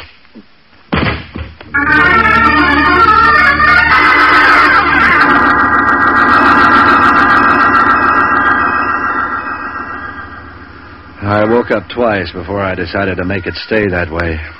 The house was so quiet I could hear someone playing the piano several houses away. It was a nice, clean sound, neat and full of try. No wise guys in it figuring fancy double crosses. No dead bodies. No policemen who argued with their knuckles instead of their heads. Probably some girl who thought a blackjack was a card game. I lay there listening to the music for a while, and I got up and brushed off my clothes. Now, there were three places I could find Brown. He wouldn't dare go to his home, and he wouldn't return to the hideout. That left Skip's place. On the way over, I stopped at a drugstore and phoned Jocko to find out if he'd turned up anything. If you left out the hiccups, it went like this. Hello, you reprobate renegade from all that's good and holy. Skip the overture. Did you check on those people I asked you about? Sure, I found out about them. Old Dr. Madigan and his crystal ball. He knows all and he knows all and like that there. Tighten it up and tell me some. That girl Alice Stone, you remember? Uh, how can I forget? She lived with a dame in the Potrero named Skip Harper. Nice people. The landlord served eviction notices every day except legal holidays. Yeah, so they liked a good time, then what? Then she owns a half interest in a gambling joint around Lake Tahoe. It's not much of a place. They say the roulette wheels have so many magnets hung around them, the nails began to come out of the walls. Her partner runs the joint, and she shills the suckers in from down here. How'd you make it the wheels crooked? I have my informants. I have a network of good drinking folk who get around and hear things all the time. You'd be surprised how careless a guy can get with talk when he's got his elbow in a barroom ashtray. Now, as I was saying. If the wheels are fixed, how come Brown was able to shake the joint down for 50000 I don't know how he did it. Maybe he was wired, too. All I know is that they've got better control of the ball than Bob Feller ever had on his best day. It's easy to believe if you know Skip's partner. Yeah? Introduce me. Name's Vinanti. What's that again? The partner's name's Vinanti. He's wanted in eight states and Cuba. Uh, Vananti. I'll remember the name. What'd you get on Brown? John Brown, oh, swell guy, helped free the slaves, a friend of man, a tribute to Oh, the I've nation. heard that song. Now let's talk about the local Brown. Uh, small-time hustler, petty larceny stuff. You didn't get any tie-ins with Vananti? Oh, yeah. He was up at the gambling joint near Tahoe last night. Cleaned the place out. $50,000. That'd buy a lot of schnapps. Yeah, it's beginning to fit together. No doubt your mighty intellect has found the key. I can count up to ten if I don't wear mittens. Sometimes 13, I'll bet. Well, who did what to whom? Brown's got a partner working for him. You don't say. I'm going over and shake it out of Brown. He must know where the guy's hiding. Well, don't go looking into too many auto trunks. Those things bite. So long, lover.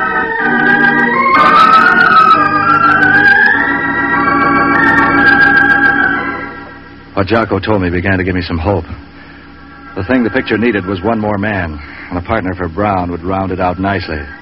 Yeah, Brown must have figured someone had tried to hijack his role and hired a friend to bring it down to San Francisco. That didn't explain the killing. That didn't explain a lot of things. But it was a lead to the guy who could explain it. I needed Brown. So I gunned the car over the hills toward Skip Harper's place. I began to feel better. I was thinking how Hellman would look when I dumped the killer in his lap. There was a crowd along the street in front of Skip's place. Just as I drew up, Hellman came out on the porch. As I got out of the car, one of the neighbors pointed to me. Novak, huh? They gave me a description, but I didn't think it was you. The guy they described sounded human. Your jokes stink, Hellman. Try imitating birds or juggling. The bird imitations are for you, Novak. You'll be singing to the DA any minute now. Come on in the house.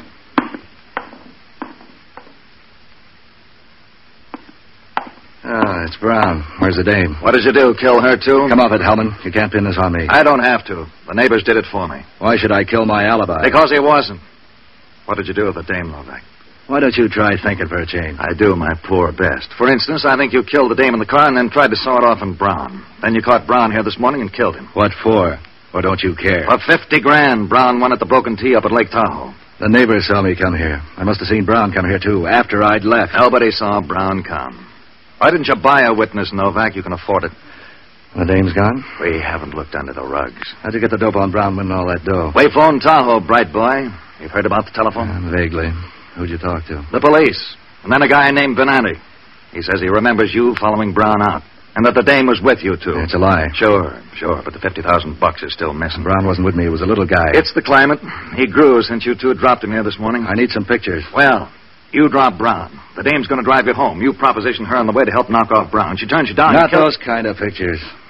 Are there any photographs around the house? Yeah, there's some in the bedroom. Why? Come on, let's look.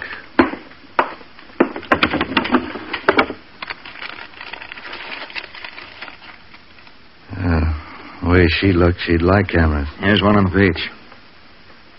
What's she wearing? That's a bathing suit. Here's the one, Tahoe. Well, look at this nightclub gown. How do they hold those things up? Thumbtacks. Hmm.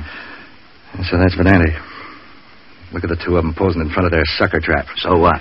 He's the guy who did it. Sure, over the phone. Did you phone him or he phone you? He phone. You want him? What for?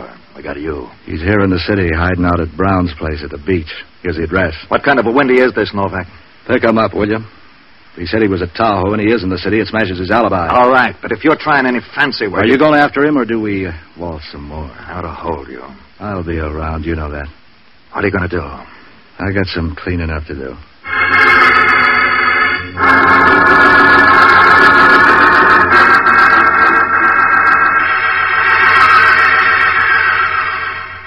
There was only one place for Vananti to be.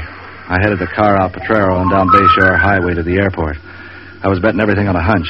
Sometimes that's the way you have to play it. Sometimes hunches pay off. The plane I got was built for hurry. Skip still had her overnight bag in her hand when I walked in on them at the broken tee. Benanti began to act nervous when he saw me, yeah, but not Skip. I began to wonder if she'd ever known how it felt to be frightened. You'd never guess it from the way she talked. Hello, Novak. Don't you ever shave? I had a close one just now. Doesn't show. You don't know where to look. What do you want, Novak? I got it. Don't be cryptic, baby. It doesn't become you. You don't act nervous. But you care about jail? Nobody's going to jail, Novak, except you, maybe. I'd be nervous if I had to explain all those dead bodies back in Frisco. We don't know anything about dead bodies. We've been up here for hours. Yeah?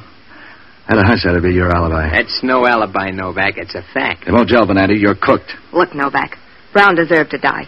He killed Allison. Before that, he fixed the wires on the wheel so he could break this place. He robbed us of $50,000. We had a right to get it back. Is that what Benanti told you? That's the way it happened, Novak. There's $10,000 in it for you, if you can remember it that way, too. Ten grand. Easy there, Vin. Ah, that was a little double talk, baby. He was trying to bribe me to dummy up on you. Dummy up. I know what happened. When you get through dreaming, try this for a bedtime story. Venanti hired Brown to pick up the winnings while he ran the table. Then, with Brown dead, Venanti was going to fly back here in his private plane for the same alibi he's using now. Only he'd own the broken teeth. You're lying. Shut up, Vin. Tell me more, Novak. The plan began to sour up when Alice tried to thumb a ride. Alice knew him, so he killed her. He still needed to kill Brown, but he figured then he could hang the double killings on me. That'd make it even better. You're on the needle, Novak. The only trouble was that Brown wasn't home. Vin had to chase him. When he finally found him, Brown was at your place. I don't know what happened there, except that Venanti must have killed Brown before he had a chance to talk. I was out. I'd gone to the store. So when you come back, Brown's dead, and Venanti tells you he did it to recover the money. Yeah. So you were going to double cross me, baby. He's lying, I tell you. See if you can prove it to a jury. I should have known. In case you get any fancy ideas about trying to lie out of it, I got a witness to feel the motor of your plane. It's still hot. That ten grand offer still stands. Uh-uh. I need you to clear me. Yeah. And I could use the sole ownership of this joint. You wouldn't rat on me. Oh, watch me, baby. I'll let you rot in jail. Novak, I'll make it twenty-five thousand if you help me quiet this dame. You would, Ben? Start out by quieting this.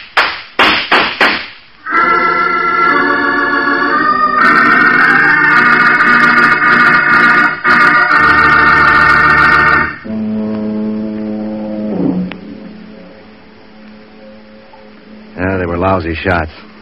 They both lived. That is, Venanti lived until he got a bad case of asthma in the San Quentin gas chamber. Skip got off with a flock of scars and some good advice from the judge to stay away from questionable characters. But advice is free, and Skip was the kind who went after the dough, so uh, I see her now and then. She's gone honest, I think. Sometimes we toss dice, and uh, I've known her to lose.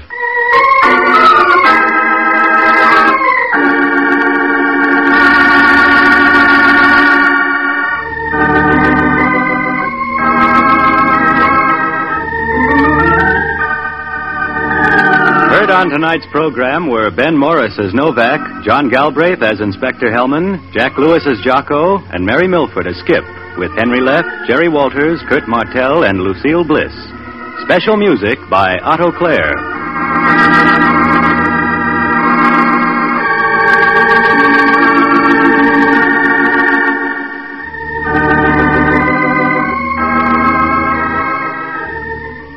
Listen next week at this same time when, over most of these stations, the American Broadcasting Company presents Pat Novak for Hire.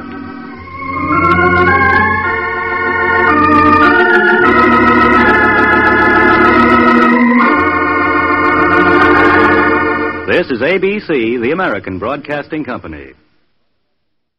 The American Broadcasting Company presents Pat Novak for Hire.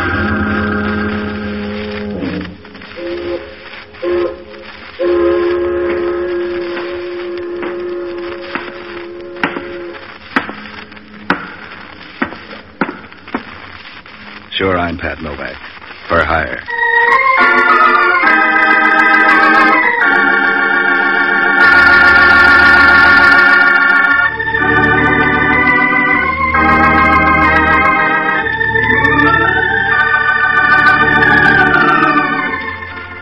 That's what the sign out in front of my office says Pat Novak for hire. It's about the only way to make a living down on the waterfront in San Francisco. Because if you ever tried to practice the Ten Commandments down here, they'd steal nine of them and frame you with the other. So I rent boats and do whatever else comes in handy to make a buck change pockets. Sometimes the hustle pays off. Sometimes you get lumps instead. Last week it was neither of these. I hung around my place at Pier 19 day after day and nothing turned up at all. Just when I began to wonder if people had forgotten how to phone, a babe gives me a jingle. She sounds nervous and talks about trouble. Asked me to come up and hold her hand. I ended up at a joint on the marina slant of Webster Street. It was probably important stuff once in the way of gold plated living. Now it's just a tired wooden boarding house with about 30 people filling up space designed for a dozen. The paint was peeling off the walls. The garden had been on its own so long it was beginning to look like a jungle. When I rang the doorbell, I'd have given even odds a zombie would open it. I was nearly right at that. It was Hellman, a detective from City Homicide with a disposition made up of equal parts of hating people and confusion. Right then, though, he wasn't himself. His fat face was wrapped in smiles. He looked like a cat who'd learned to open the icebox. Sorry, Novak, we don't want any fish today. You're being glad. Somebody must have broken their neck. You're wrong. Again, and as usual. Somebody had some sort of bad luck. As bad as you can get. Dead, huh? You're too late this time, Novak. The killer's already in the bag. And you got the drawstring. I'm not complaining. Now scamper off somewhere and find another sucker. Put the brush away, Hellman. If you got the killer, it's even money. It turns out to be four other people. I don't know. The department managed before you dragged into town. We stumbled, but we got by. You can say that about a wine bomb. I can make it fit you. Stumble on out of here, Novak. Yeah, yeah. But first, who done it? The landlady. She evicted a guy named Burke, the hardware. He didn't live here. He rented a room for some kind of an office. He was a freelance bookkeeper. She said he made too much noise working his machines at night. Did she confess? It's open and shut, Novak. No room for your chisel. Well, she confessed. Maybe you can pin it on her. What do you mean, pin it on her? The way you work, you couldn't prove Warren's governor. That's not my department, but keep on being smart and see if I can prove you'll fit in one of ourselves down in Kearney Street. Don't strain your head, Hellman. I don't want any part of anything you're near, including this place. I'll buy that, too, and I'll breeze out of here. When the press shows up, don't worry about giving them your best profile. Either way, you'll look like a sack of potatoes. Either way, you'll look like a sack of potatoes. Gee, that's good, Novak. Before you tell Hellman that, you better go somewhere and grow a little. Look, Novak, how'd you like a tip on a horse? I got a hot one in the fifth at Del Mar tomorrow. I got a tip for you. Get out of my hair before I have to comb you out. Gee, Novak, that's no way to talk. I could be your friend.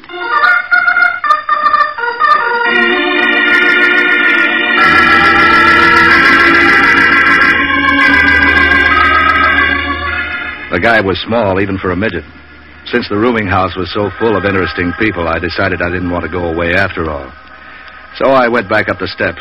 Was just going to try my luck when the door opens from inside. The guy with the welcome is either middle aged or he's done a lot of careful living. His face is as smooth and as neat as a barrel full of apples. You notice it because he acts like he forgot his face when he went into his act. The rest of him is as mysterious as an attic in a B horror picture. I didn't need any puzzles right then, so I started to brush him off. Especially when I noticed the suit. It was so ragged it looked like he was made up to put the bum on the town. But then I decided to play it for the last. How would you like to make some heavy money in a hurry? I quit buying oil wells. I'm not fooling, would you? Who are you? Name's Jack Lansom. I'm Burke's assistant, who used to be. Yeah. He looks like quick, easy money. For an undertaker. For you, too. Sure. Why not? And how? Burke has some papers in his home safe that I don't want pawed over by any flatfoot snooper. They're my papers. Burke just kept them there for me. I want you to get them. I don't see any splints on your leg. I can walk, but I can't leave.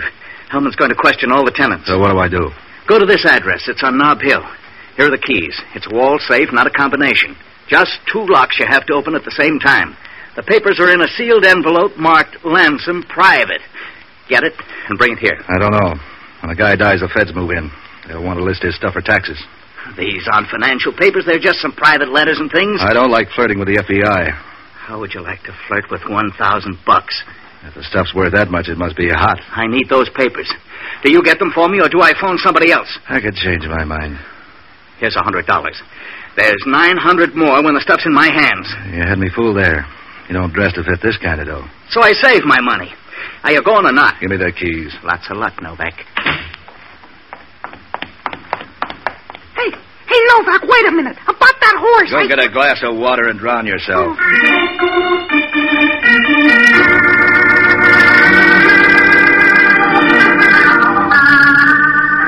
It looked like a cinch. I flagged a cab up to the place on Knob Hill.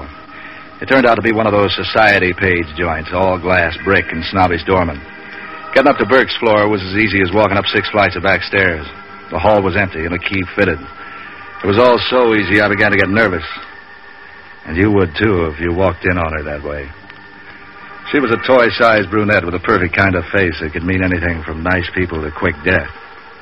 She was smooth and beautiful. I guess you could say that about a whirlpool. If my breaking in bothered her, you'd never guess it from looking. Oh, hello. Toss your hat on a chair. I've been working the wrong districts. I'm glad you're here. Why, for instance? Hmm, girl gets lonely in a place like this. Uh, Berkey's out, and I don't know when he'll get back. You forgot something there. Folks call me Blanche. What's your name, friend? Pat Novak. Uh, you go with the lease? I'm, uh, in and out. Berkey doesn't like me to tell it, though, but everybody knows it, so, uh, what kind of secret's that? Didn't I surprise you when I walked in like that? Hmm. Berkey has a lot of friends. They come and go. I'm used to it. For a bookkeeper, Berkey does all right. He's, uh, good at figures, don't you think? If he had my account, I'd be nervous. Hmm, don't you know? He just came into a lot of money. I'll bet that's a comfort to his client. Oh, to me, too. Have a cigarette. There's some in the box there on the coffee table. These are cigars. Oh? Oh, yeah, well, uh, I have some in my purse. Never mind. I'll settle for a drink. Okay. What'll it be? What do you got? Mm, that's kind of hard to say offhand. Uh, let's look in the kitchen and see. Hmm, it ought to be up here. But it isn't. I knew a girl that way once. Berkey must have moved the bottles. Uh, look around. Uh, try those cabinets. Oh, I'll get there. Hey, wait a minute. Take it easy. What's the matter? Jumpy? Good evening, miss. Is Mr. Novak in? Yeah, I'm in. You and your horse are both out. But Mr. Novak, it's a good horse. You always come and cry? Yeah, that's Pinky. He's been on my tail all night. Aren't you curious about why I'm here? Hmm. You must be a friend of Burke's. Would it matter? What do you mean? When you get tired of playing with those doors, let's admit you don't know where Burke keeps his booze. I- You don't know where he keeps his cigarettes. You don't know anything about the place because this is the first time you've been here. You're acting like a detective. Put it down. I'm just curious. And you can still fill in my question. Why not say I, uh, wandered into the wrong apartment? You don't seem anxious to get out. Maybe I like the company here. Come on in the living room. He probably has the liquor in there. That isn't what you were after. Why don't we settle for my being lonely? The town's full of lonely babes. None of them look like you. I know a cure. Do you? Let me guess. Well, I guess when you can be sure. Like this. Now I know. Fill me in on the rest of your visit. Huh. I'm busy. Or, uh, I could be. All right, let's close the post office. Did you get the papers? I could sulk. Men don't usually treat me that way. They'd live longer if they did. Look, baby, I'm not swinging any bats until I know who's pitching. You give with where you fit in, or do I have to bend it out of you? You know, I think I could like you. The dame gets tired of men she can twist around her fingers. yeah, sure. I'm fascinating. Give. Don't flex your muscles. I'll tell you. Denver Red sent me. You're sure it wasn't Pittsburgh Pete or Chicago Clark? Uh-uh. He's real. You aren't too particular about what you call a man. He owns a nightclub called the Knife and Fork out on Geary Street. Mm, Then what? Hmm, He sent me to get some papers Burke has hidden around the place. A small envelope. Did you find it? Sure. Here it is. You want it? You give up easy. I don't have to do this sort of thing to get along. I told Red that. What else are you going to tell him? I'll tell him you took the papers away from me. Unless you got a better idea. Put on your flap, sister. What if I didn't go back to him? What if I went with you? Uh-uh. I don't like your recommendations. Don't worry. I won't pretend I wouldn't drop you as soon as I found a better man. What do you want? Eternity? I haven't got time for that. All right, sucker. So, Oh, I go back to Red. He tears telephone books in half and things like that, so uh, watch him. I'll try to manage. Ah, here's the booze. Let's drink to something or other. Why not? Yeah, sure you won't change your mind. About anything? Why don't you leave me your phone number? I got a better idea. Sucker.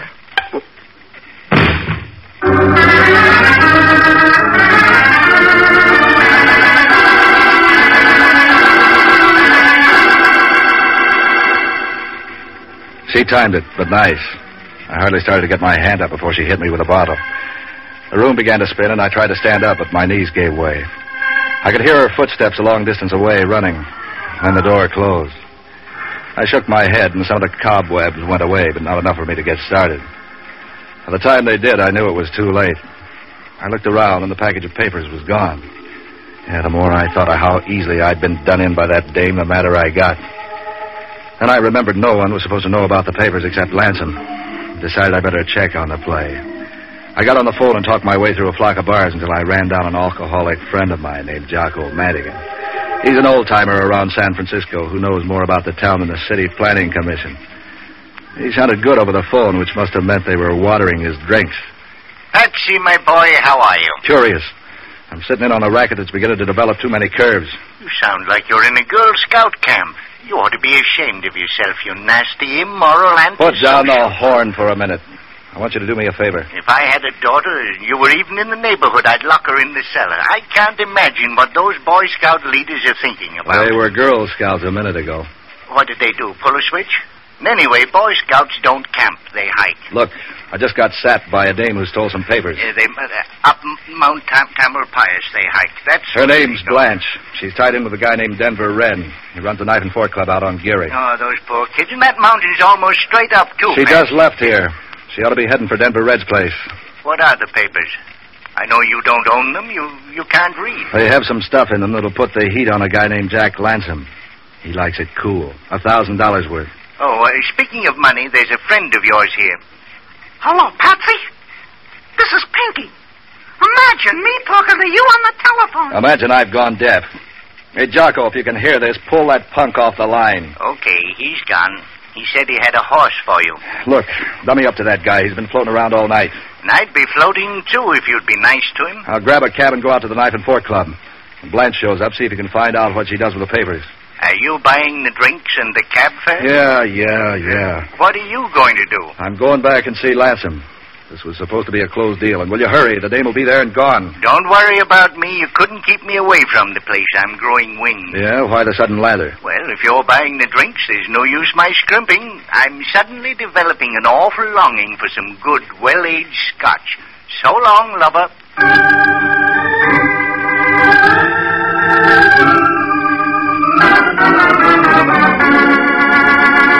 I ducked out of the place and started along the street looking for a cab.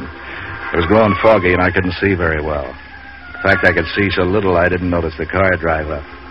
But I could hear the driver all right. All right, Bub, inside the car. Hey, You must not like arguments. Don't think it won't shoot either. Get in.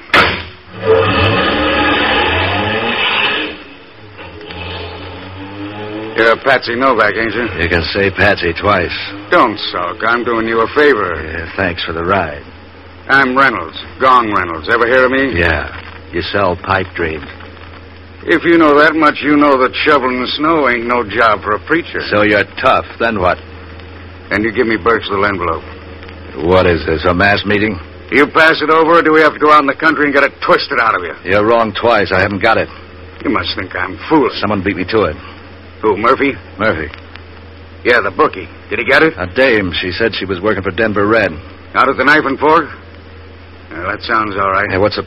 Yeah, You don't know? Uh-uh. I was hired to pick it up. Yeah, sure. Yeah, I believe that. Take it or leave it, but let me out of here. Don't get nervous. Wait till we hit a quiet street. I'm broad-minded. Let me off anywhere. I said a quiet street. Before you go, I'm going to search you. How do I know you ain't lying? I'm beginning to wonder myself.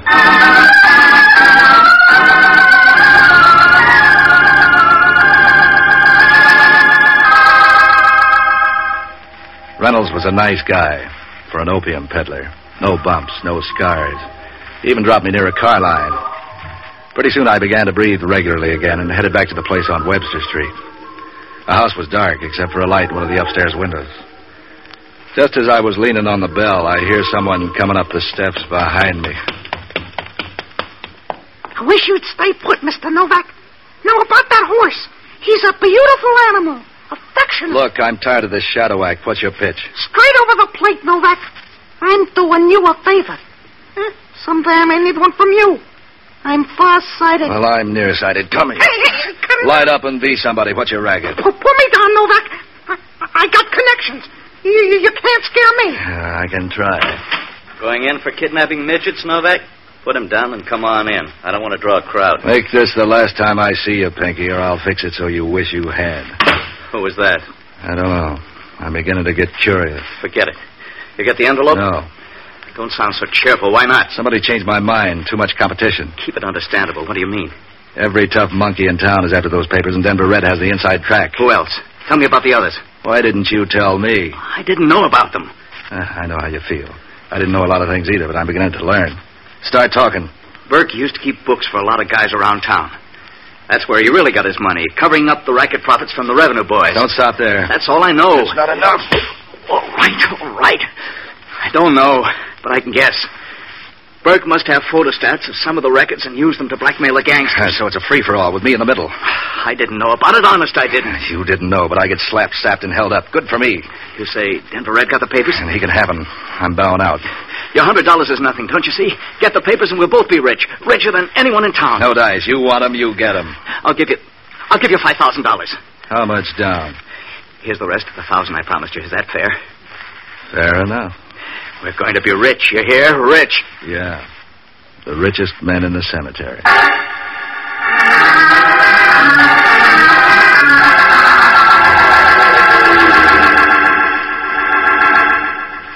Lansom must have thought I was the biggest sucker in the city. I was through with the papers as soon as I discovered how hot they were. I could have told him, but when I saw how anxious he was, I figured I might as well use his shakes to get the rest of the thousand dollars. I headed out to the knife and fork, but my only plan was to get Jocko off the hook. After that, I wanted a lot of time in the country until things cooled off. The joint was out near Golden Gate Park, one of those community center places where you get everything that'll go in a stomach, including bicarbonate. The brunette doll was nowhere in sight, but I saw Jocko over at the bar wrestling with a double sized highball, eased over beside him. Well, if it isn't the Boy Scout, Patsy Novak. That stuff's beginning to eat into your head, Jocko. Don't you worry, my lobes are functioning smooth as ice in a glass. What can I do for you uh, after you pay the bill? Did the Dame Blanche show up here? Yeah, about half hour ago. What kept you? She's pretty. So's a tiger. Where is he? She and your friend Denver Red went upstairs. He has an apartment up there. Now, that's the way to live. If he bored a hole in the floor and ran a pipe down to the bar. Did you he'd- see the papers? No, and do you know a guy named Reynolds, Gong Reynolds? We've met. He was in here. He looked around and ducked out. Did he go upstairs? I don't know. You're running in big company. Reynolds and Denver Red are two of the most powerful gangsters in town. If they've got anything to do with this, you better cash in your chips and get out of the game. Yeah, don't worry. I'm all washed up with this. I heard something else, too. This guy Lanson is no country boy either. Measure him for me. The grapevine has it he used to be a member of Murder Incorporated, the Brooklyn outfit. He got out before they grew into big time operators. Uh, Three of a kind. What do you know about Murphy? Don't tell me Murphy's in on this. Murphy's got the horse wires sewed up. He sewed it up with bullets. Let's get out of here. Yeah, I will in a minute. How do you get to Denver Red Shack? The entrance is outside, but what do you care? Let's get out of here. In a minute. Patsy, they're hotter than summer in Panama. Leave them alone. I'd kind of like to see that envelope. Try the post office. It's full of envelopes. Yeah, not this one. You coming with me? No, Patsy, if you've lost your mind, you've lost it alone. I'm beginning to wonder about that. Well, so long, lover.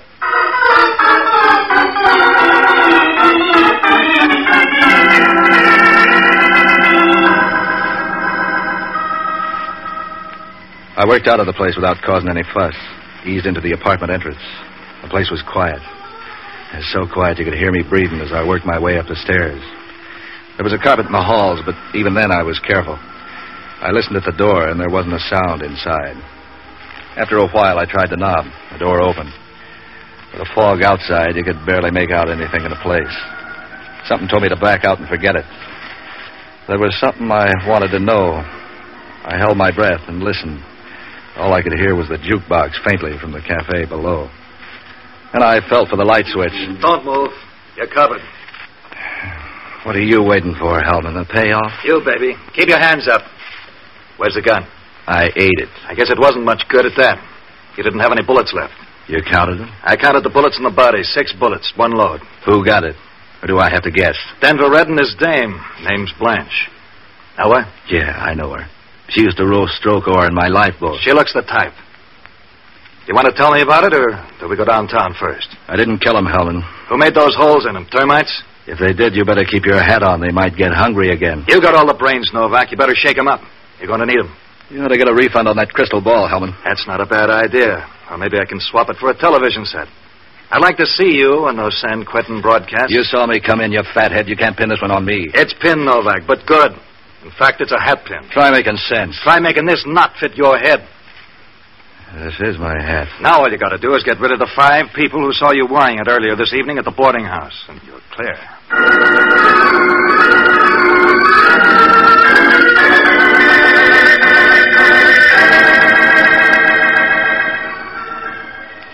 We were halfway down to the Hall of Justice before I could talk Hellman into giving me another chance.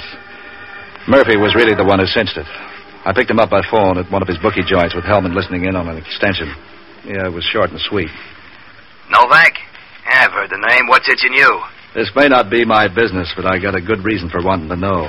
Spread it out, Novak. I got work to do. Did you get a phone call tonight about an envelope with some photostatic copies of a bunch of records? What's it to you, Novak? Yeah, you did then. Yeah, some nut, I guess. Didn't give his name. Town's full of them these days. He wouldn't be a nut if Burke had something on you. Uh-huh. Hey, what is this? Burke's got nothing on me. I pay my taxes. What is this, Novak? Some new form of shakedown? Yeah, Murphy. But you're not up the tree. Thanks a lot.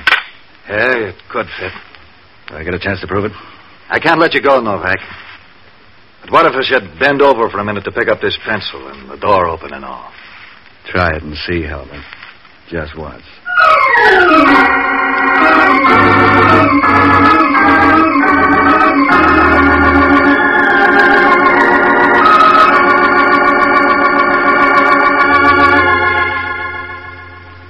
After that, I began to figure my bad luck had run out for the day. I jumped a cab and went down to the waterfront, but not to my pier.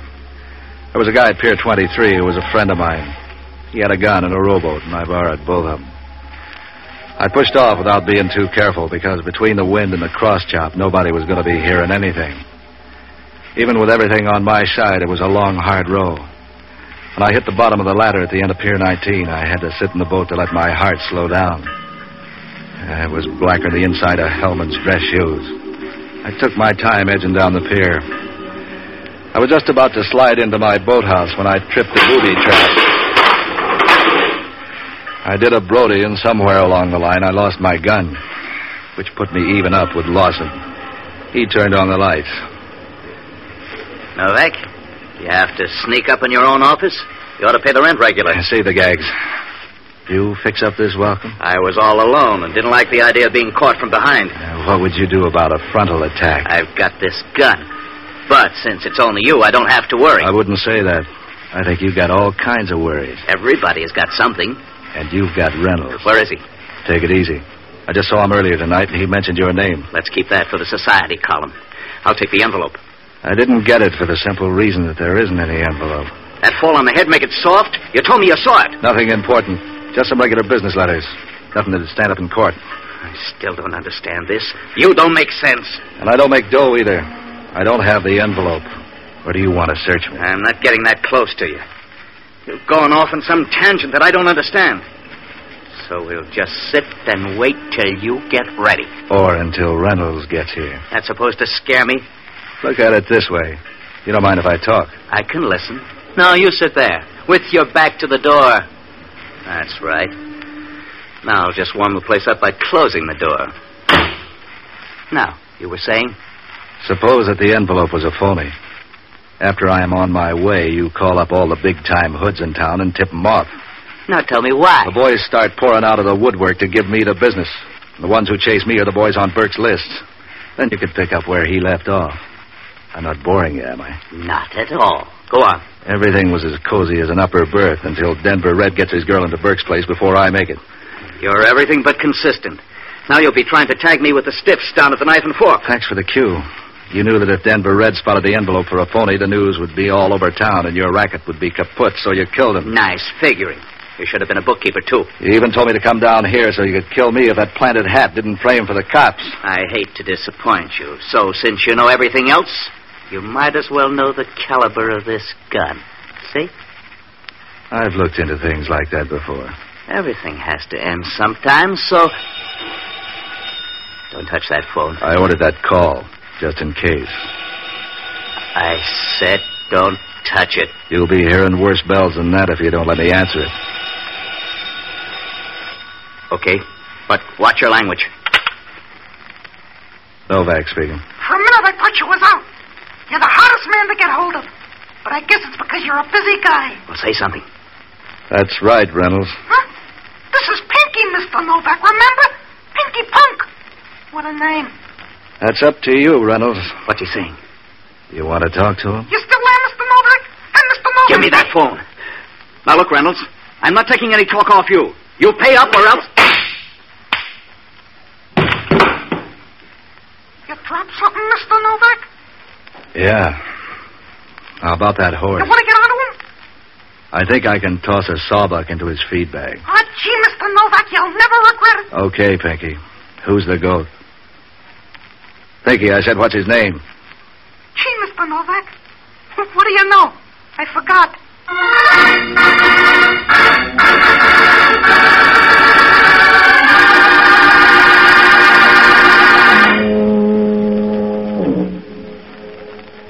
Pinky might have forgotten, but Lansome's memory was good. I handcuffed him to the chair and told him Reynolds would be down in a half an hour, then gave him Hellman's phone number. He confessed to everything after sitting alone in my office for a while. I know how he felt. When the feds got the news, they moved in with a fine tooth comb, but they never did turn up anything. Nobody ever did. I'm pretty sure of that. But now and then I get the idea maybe I'm wrong. So I start nosing around for those papers. I never find the things. I usually find Reynolds instead. He's beginning to get gray. Who killed the bookkeeper? That was the landlady. Yeah. Hellman got her a room, too.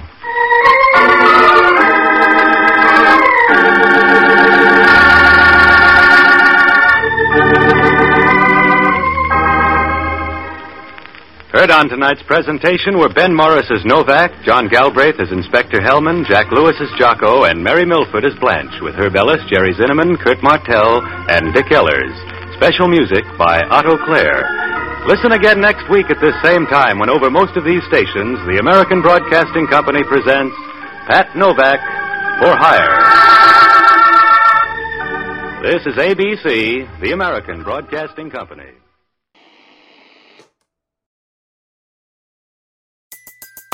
Everybody in your crew identifies as either Big Mac Burger, McNuggets, or McCrispy Sandwich. But you're the filet fish Sandwich all day. That crispy fish, that savory tartar sauce, that melty cheese, that pillowy bun. Yeah, you get it. Every time. And if you love the filet of fish, right now you can catch two of the classics you love for just $6. Limited time only. Price and participation may vary. Cannot be combined with any other offer. Single item at regular price. Ba-da-ba-ba-ba.